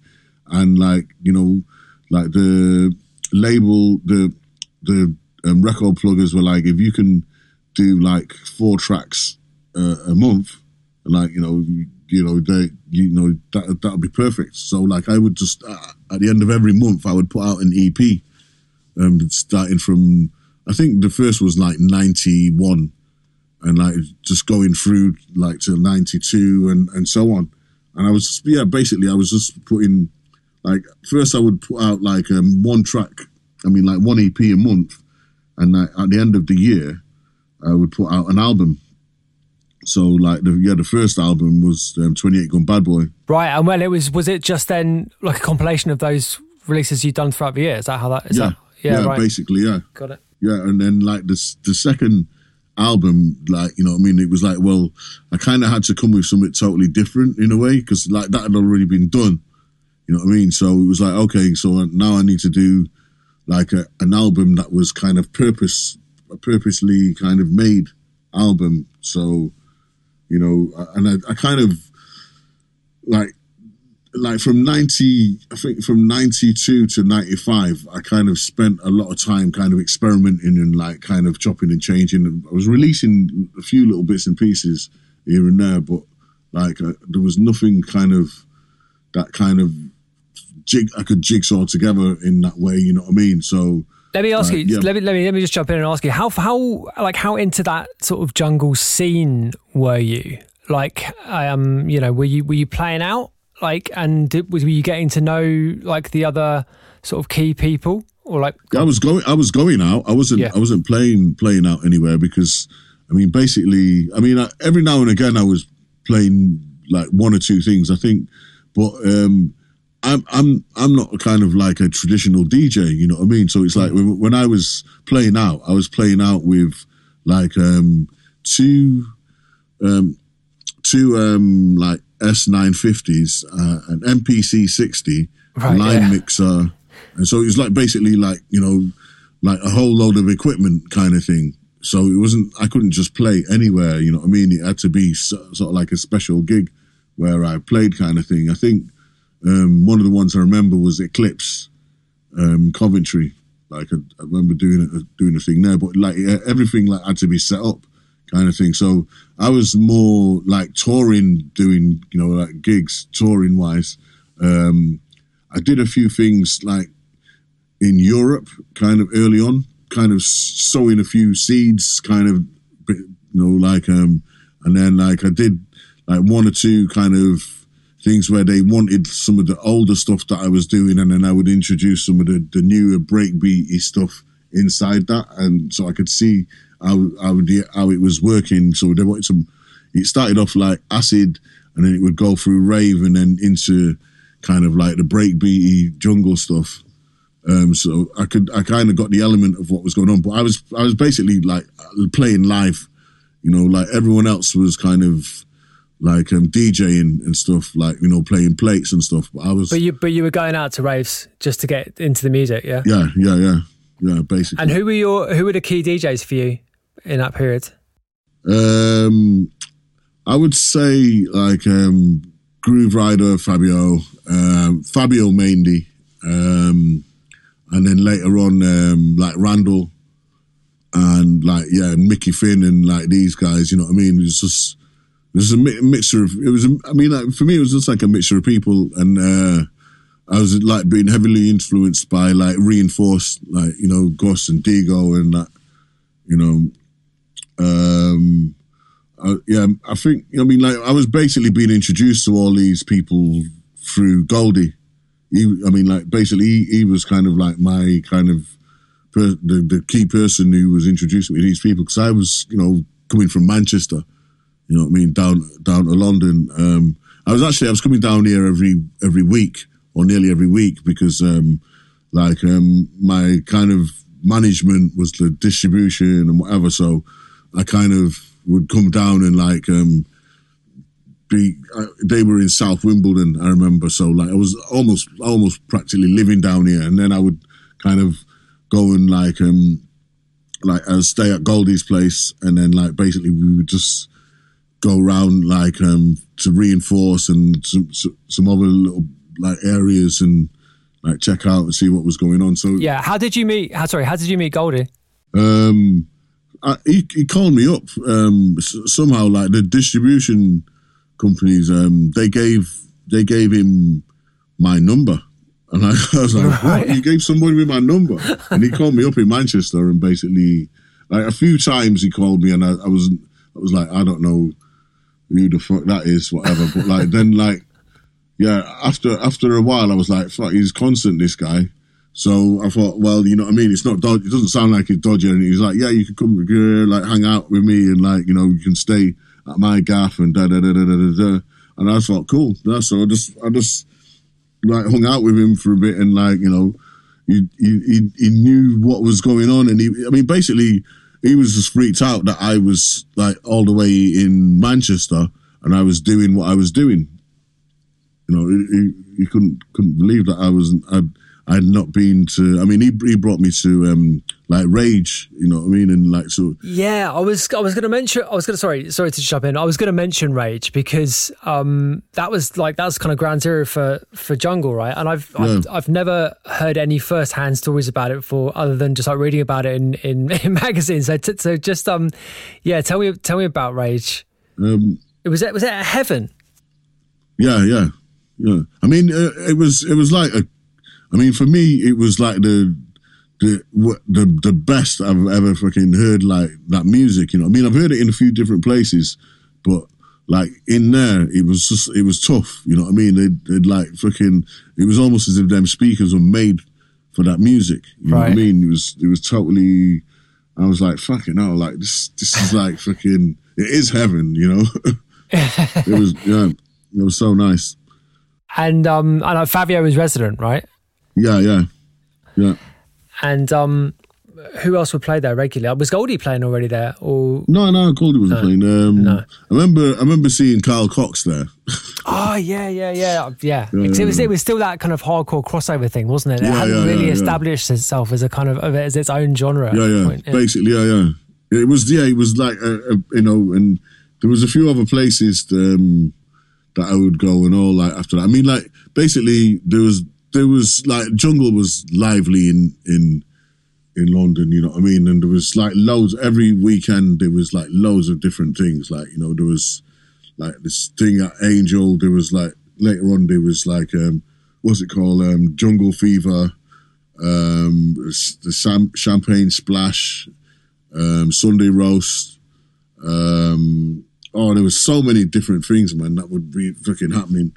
Like, you know, and like you would have to go to all these different things too, you know what I mean? And it was nice. It was, it was fucking well nice, man. It wasn't like, you know, like you, on the, you know, like on the outside of it, I would get all this kind of feedback like, oh, it's really moody, these, these kind of people. You just go there and Right. it's full of like crackheads and da da da da da.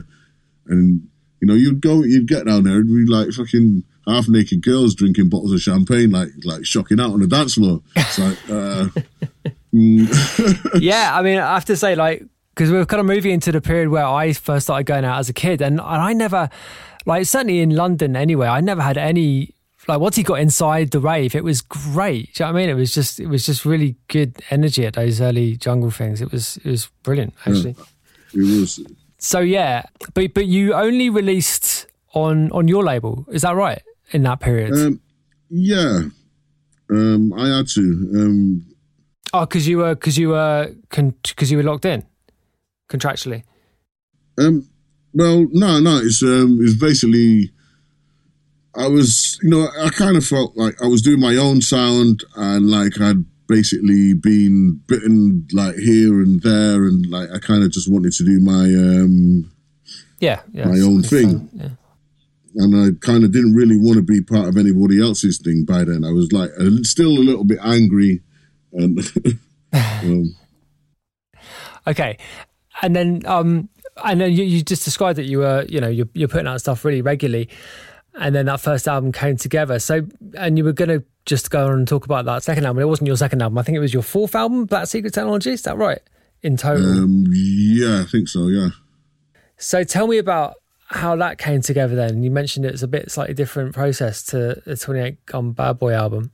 Yeah. Um, basically, I by now I'd kind of you know I just wanted to kind of push what I could do in in the studio, you know, and I kind of like time wasn't any, you know, like before I had like kind of time limits and stuff, and like you know there was all these other little bits and pieces that kind of would go into play, like you know, and whereas with with Black Secret Technology, it was kind of like open, you know, I could do like like anything that I, I felt anyway, like I could do anything I wanted, and I had like kind of a lot more kind of experience from you know all these other different kind of techniques that I'd learned from the past, and I wanted to kind of add all these things into one kind of system, you know, and like the only way to do it properly was to um kind of do an album like which had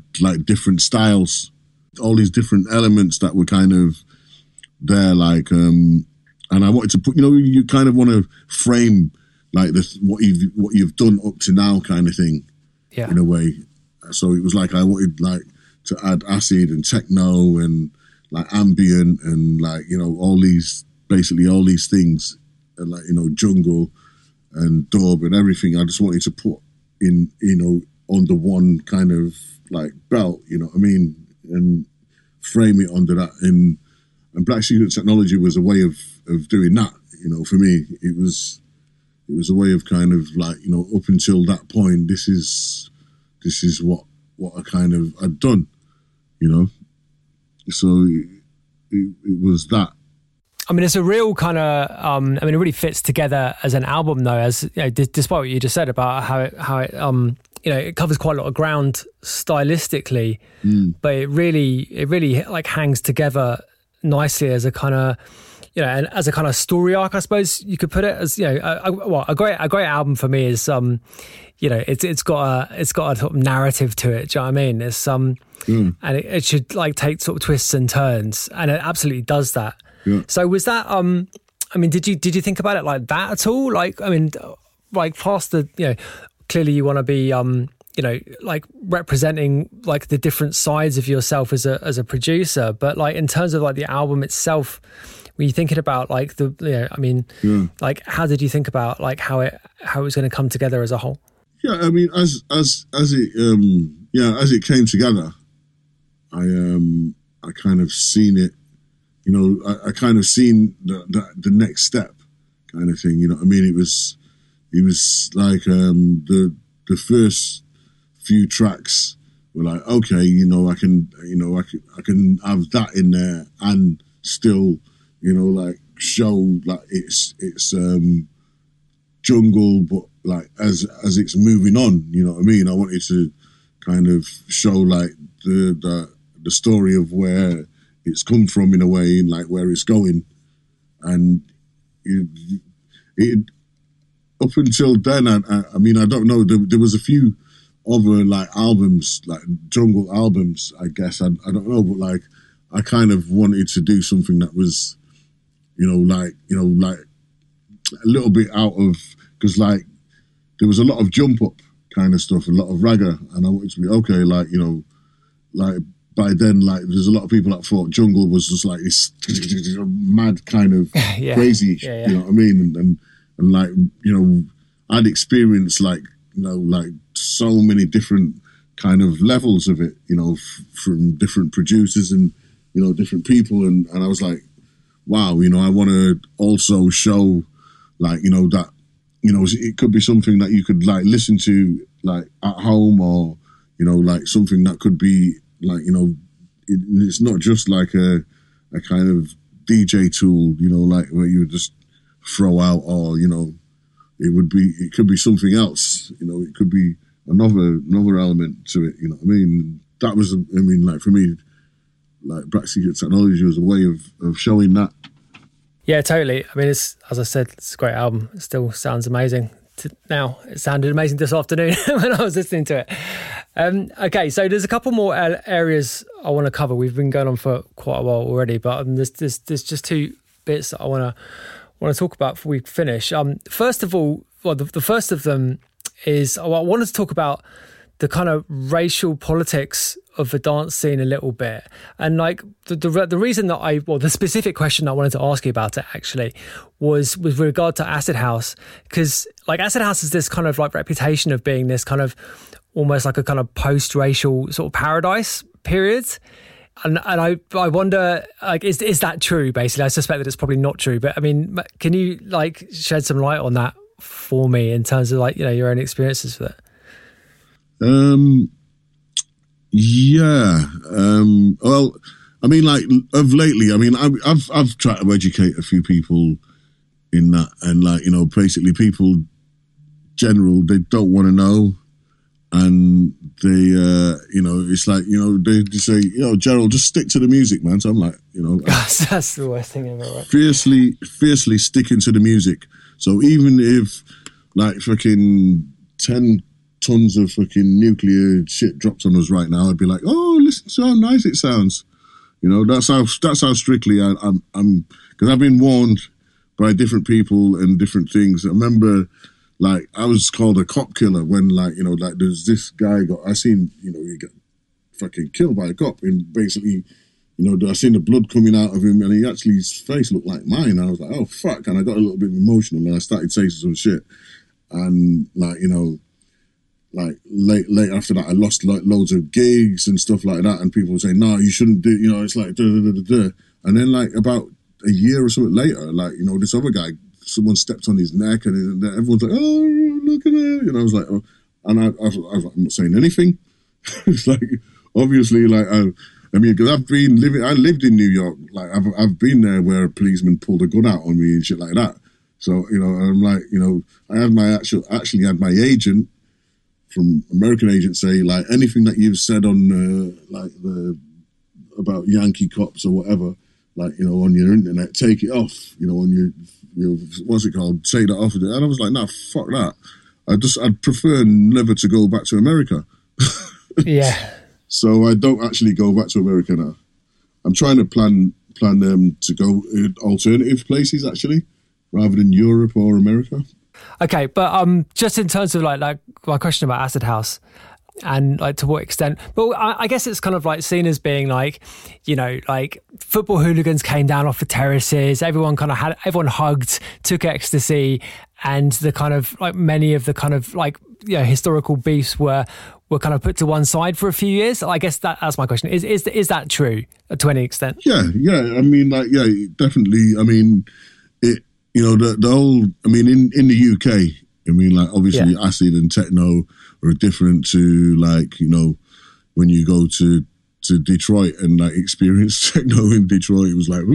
Yeah, yeah, yeah, sure. I guess that's what I'm saying. I guess I'm talking about UK in, in particular because you're right; it is very different over there. Yeah. yeah. So, like, yeah, like, so what for us, you know, like, you know, we we went through that loved up period, and like everyone was kind of like in together and stuff like that, which for some reason, I, I mean, I got a strange. I mean, a, a, a lot of that kind of period actually.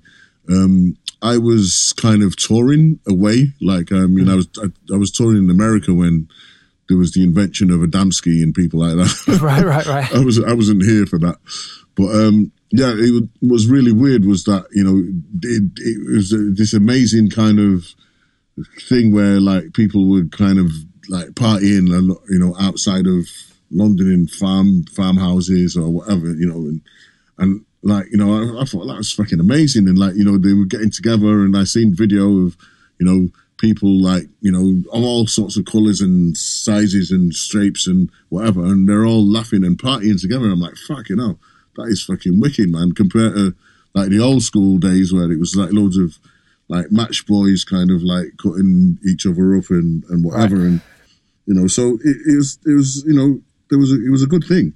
There was a good thing happening. But you know, like uh, it seemed to me that the the um, government really um, didn't like that right. for some reason. I don't. I mean, I don't know.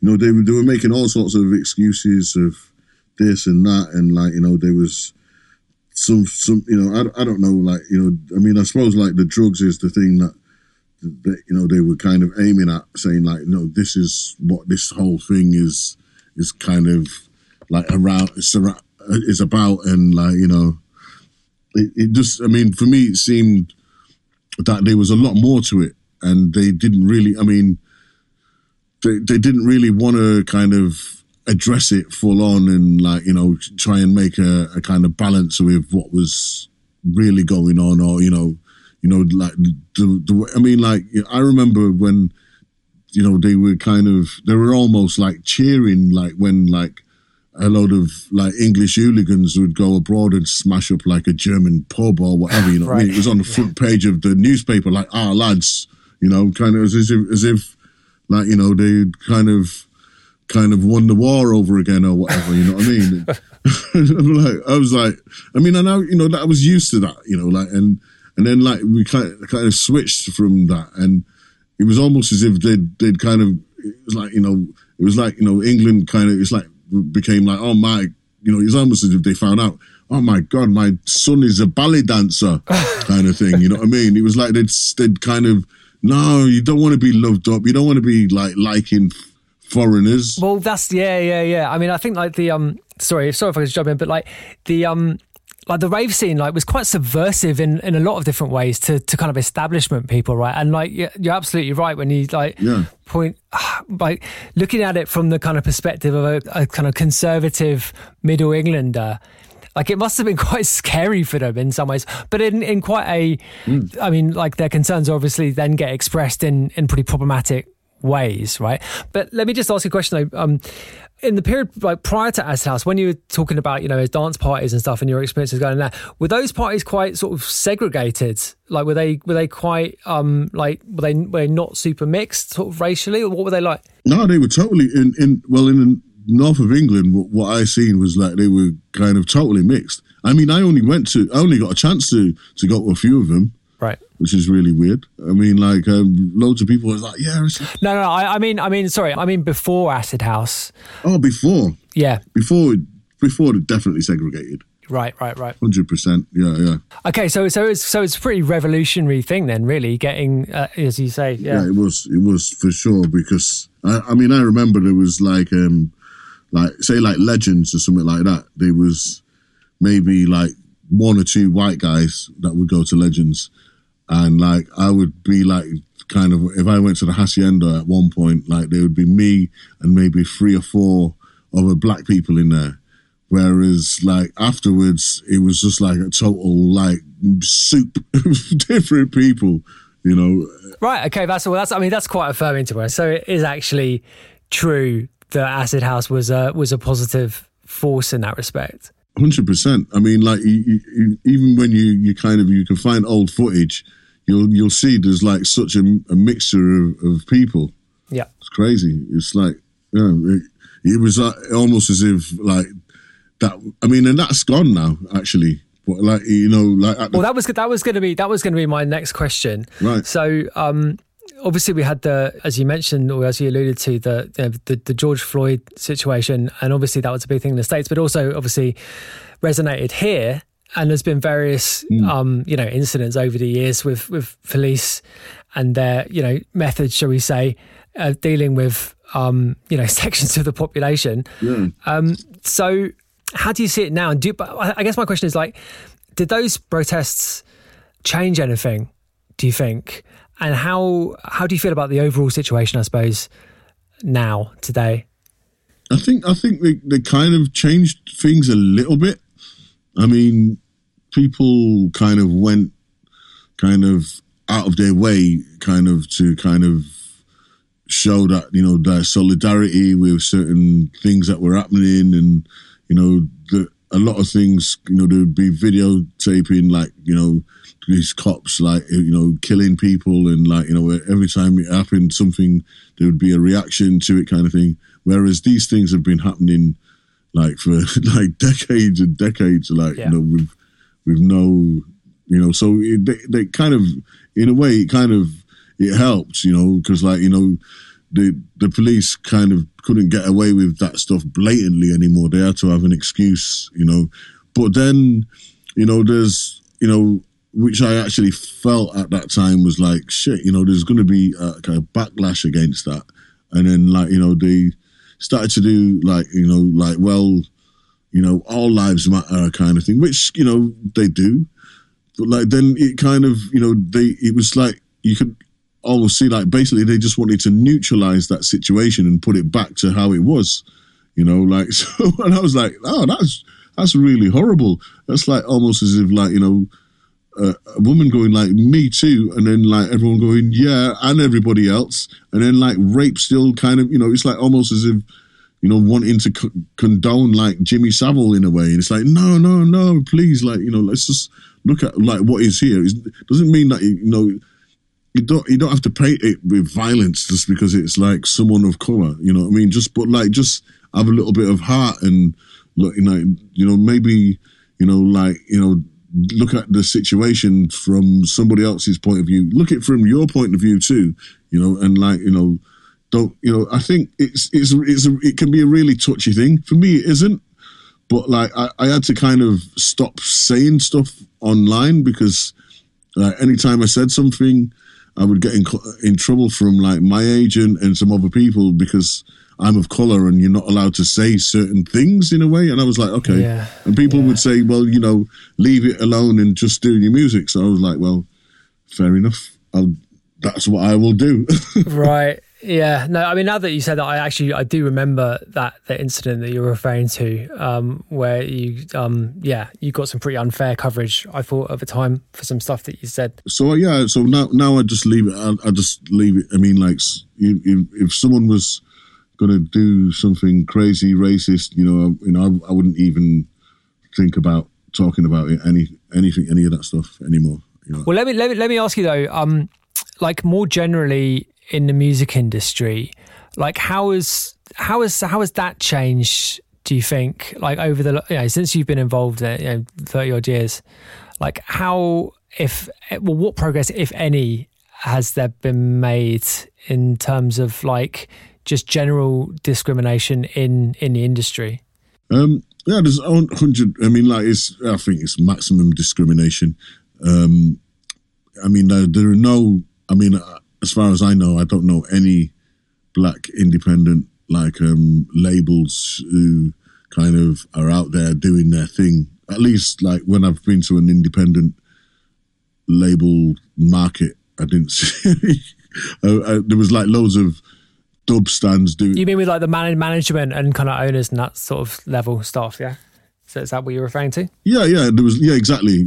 Like you know, and like, and that's one of the reasons why I kind of was like, well, you know, it would be nice to be like absolutely independent and like you know at, at no point have anybody else involved in my situation, black or white or whatever, but just so that I could run, you know, I mean, and, and, and like and try and sell that as a template to everybody else, just to see, you know, like you know what what could happen, you know, like because I mean there, there is, you know, I mean I do miss like the old days of like like especially like the jungle situation where it was wasn't there wasn't any money involved, so like you know people of color stood a chance in the you know and you know you'd have you you know you'd run your thing through your mate's pirate radio station and you would put on a dance and like you know you would make some money from the dance and you know and that that's you know but once it started to you know make a certain level then you know you had to have other people involved like more important type people. And these important type people are usually not of color. So like then your your thing ends up getting pushed into a, one direction or the other or you know it's like you know you know like a you know, like if you've got like a group and like you know you, you got you get management and the management says to to the singer, you know, you know, you know, if you get your tits out, you know, we'll, we'll get bigger audience, kind of thing. You know, I mean, it's so and you get that kind of vibe. You know, if you've got like a really kind of solid thing of what you how you want yourself to to come across, like sometimes, you know. I've seen it with like a few different labels who's, you know, jungle undergroundy labels who signed to kind of majors or whatever, and then they kind of end up kind of being washed out, and you don't you don't hear of them anymore. Even you know what I mean? It's as if they signed them to get them out of the way, and like so, yeah. um, it's like I mean, I, I kind of think if like we had like just basically not not just we but everybody had their own independent kind of like things that they could connect together, but like you know without having that that kind of middle market kind of thing where you know so like you know there's everything's more individual you know you, you're not on like this the spotify tree of like you know if you if you, you know the more kind of like popular you are the more the further up the tree you are kind of thing. But like you know imagine if you had your own so like that's why that's kind of where i would want it to get to. But i mean obviously like you know I'm, what, what I'm doing is like basically trying to be as independent as possible because like I've seen like that these like major things are you know and like the people I talk to they're all still there like you know their dream is to sign like a, a multi-million dollar deal with someone who's basically just going to fuck the life out of them. They don't even know it yet.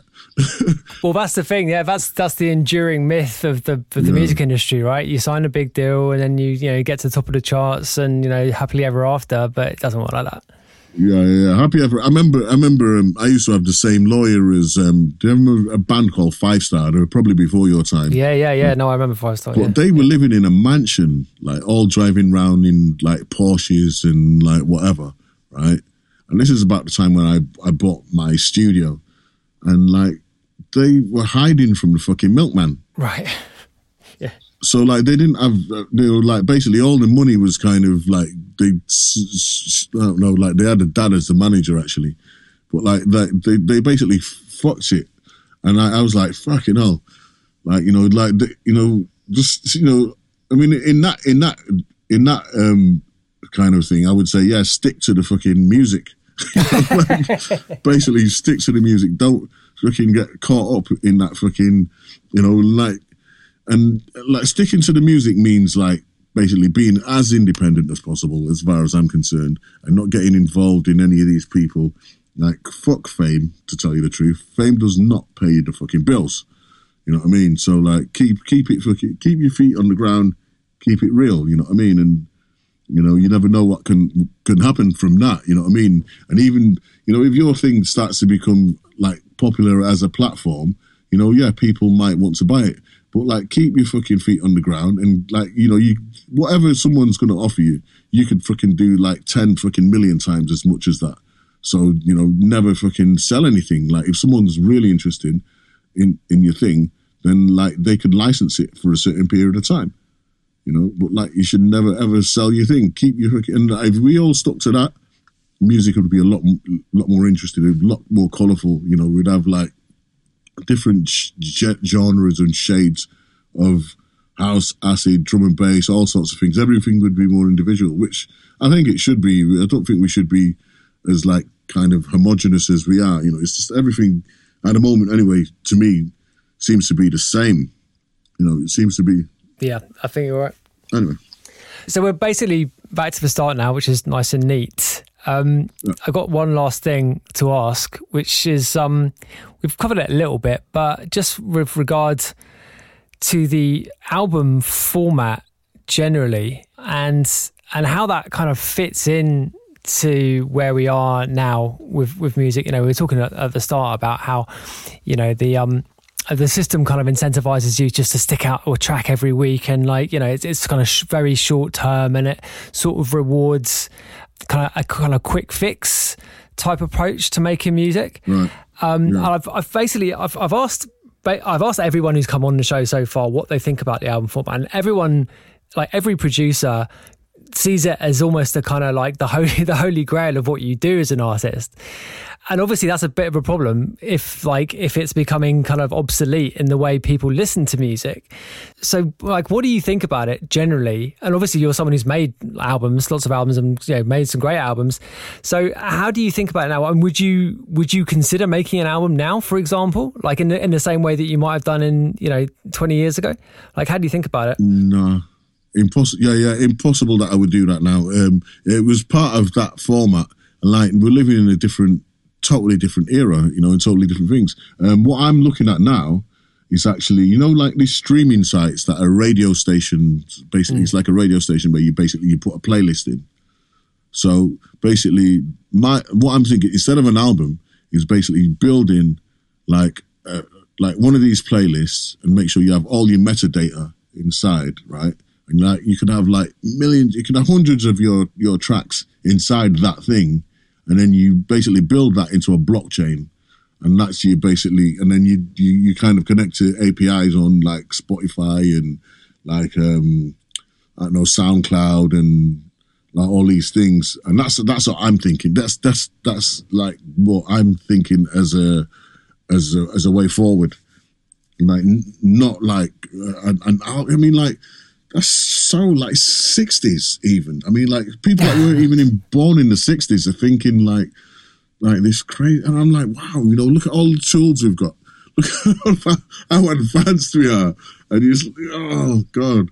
I, it, it, really frustrates me. It really does. Um, and because like what what the thing is is like they're being sold this oh like this oh analog and valves and like vinyl and da, da, da, and it's like fuck man. Like okay I get it. There are some technophobes out there. I mean, from day one, I've been like mad into my te- te- technology. So, like, you know, I mean, I'm always looking at where the fuck we can go next. And it's like, okay, like this, what the thing that I just described to you, right, is a way of monetize independently monetizing your your your situation. I mean, like you're gonna have to sign on with IFPI and get yourself ISRC code, but like that should be like your freaking normal. You know what I mean? You should do that instead of like figuring out how to freaking blag an album out. You know what I mean? And like be famous and all this crap. You know what I mean? It's it's just so fucking like Beatles and sixties and like you know like you know you're gonna be sitting signing autographs and girls are gonna be screaming after you and it's like come on man. Like, you know, let's, I, I get it. You know, like you know, you know that's how record labels like you know they they want you to believe that that still exists you know what i mean and like what what was it um you know you get a few like independents you know that became like kind of like in, internet stars or whatever you know what i mean like and like and you know but like even that is like fucking like you know that's gone you know like i don't i mean like maybe you get one or two like influencers or something like that. But right, TikTok stars now. It's like that'll be gone in six months' time as well, probably. Yeah, so like you know, like I mean, like even the, what I'm saying, like could be like outdated soon, but like I just see it as a tool. Like I, I looked and I seen like wow, there's like a million and one of these like kind of radio station things where you can build your own radio station platform. You know what I mean? Put all your music inside it and like basically stream it. Collect like um you're not you're not you're not using anybody else's stuff, so you know you don't have to pay kind of out to anyone, but you'll get you'll get you you could be bringing money in, for maybe little bits and pieces at, at first, but like depending on like how how the situation works, you know, and like depending on how that could be made into like a blockchain or like you know you can like basically pay your gas gas like fees with like um like money that you collect from royalties and like build and, and build on top of build. And then like you know you can connect with other other people and you know like you know I don't know create like an independent kind of platform but like from everybody owning their own kind of little streaming situation that you know you you could like link together and you know you still you still have your options via like Spotify and, and whatever but you know you you've got your at least you've got like all your stuff kind of like in in the one place. I mean, I would love to be able to go to somewhere where there's like that person's thing. I don't. I mean, I, you know, it's it's good good being on Spotify and you can find all this new music or whatever. But you know, you could still, you know, I mean, having that platform that is your own, and you're not going through an aggregator or anyone. It's just like your your own thing.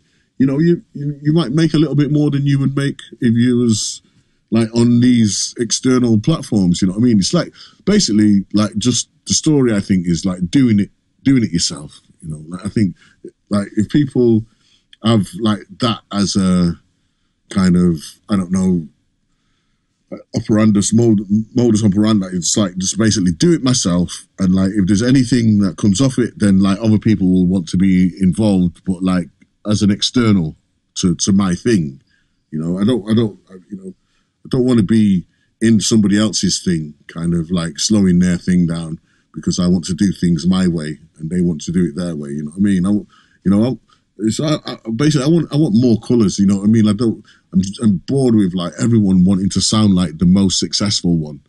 It's, it's never. I mean, like creatively, it, it doesn't work. I mean, like you know, we all you know end up like with this same drone. It's just going to end up like one drone. where you know everything's just like the same. Is I mean, like if you like diversity is is like the key to creativity. You know, like in in, in nature. You know. anyway. Cool, man. Well, listen. Um, we we yeah, this is a this is a good place to finish. I've just got one one more little one though, which is um just keeping on albums. Just throw me a few albums that were influential on you, like musically. Not not necessarily your favorite albums. Just give, give, me give me a give me two or three which um which jump out as as kind of important albums for you as, as albums. I mean, rather than like bits bits of music. Um, oh, my Spanish Heart by Chick Corea. Yep. Um, Bitches Brew, Miles Davis. Uh, uh, there's Airto Moreira, Touching You, Touching Me. Light as a Feather, Flora Purim uh, old old school jazz things like um, the the Mad Hatter by Chick Corea. Um, Well, that's I mean, that's that's plenty, man. That's that's plenty. Unless you got another one which comes to mind immediately. But um, no, no, no, no. this has been this has been fun, man. Thanks very much for doing it. I really appreciate it. Thank you. Yeah, a guy called Gerald. I absolutely love that episode. It's so good. Such a great conversation to have. Learned so many interesting things and crazy stories. Some of those ones, especially about Voodoo Ray. I mean, just imagine having two tunes in the charts, not being able to get a management deal, not being able to get paid. Just um, yeah, not cool, man. Not cool at all. And uh, people complain about the way the music industry is now, but there's quite a lot less of those kind of really dodgy shenanigans going on. I mean, obviously we have our own problems, but um, yeah, it is different now. So yeah, super great. Um, just a couple of things to update on. I mentioned last week we had a Who Whom announcement. I left till last Friday, so that was Psyk. The full release for that comes out on the 20th of May, but the um, pre-order for that has a single embedded in it. So you get a track when you get the pre order, and also you can check the track out on Spotify. It's entitled Scattered, Scattered EP. And then I've done a remix of that track, Scattered, for the release as well. SCB edit of Scattered. So, um, yeah, massive fan of Psyk. He's just a really, really smart techno producer. And um, his uh, album on Mote-Evolver was one of the really good ones from the last decade. And he has another album too. And it's great to have him on Who Whom. And um, yeah, this week we've got something from Locked Groove coming up. Again, I'm going to leave it till Friday. So check hotflush.bandcamp.com on Friday. There's a vinyl action going on in that one. We haven't done a vinyl for a little while. But uh, the Locked Groove thing that we've got coming incorporates that. So yeah. Okay. I think we're about done here. This has been a super great episode. We are clocking in at over two hours 20 though. So um, I think I'll bow out now. So yeah, just leave us a review or a rating. You know, this episode deserves five stars. Absolutely deserved five stars this episode. So um, do that wherever you're listening to this podcast. It really does help the show. I mean, honestly, genuinely does help us to have that. So please do it if you're enjoying what we're doing here. Join us in the Discord, hotflushrecordings.com slash Discord. So follow the Spotify playlist. You know where to find it. So um yeah, I will see you the same time, same place next week for the next episode of the Not a Diving podcast. Thank you.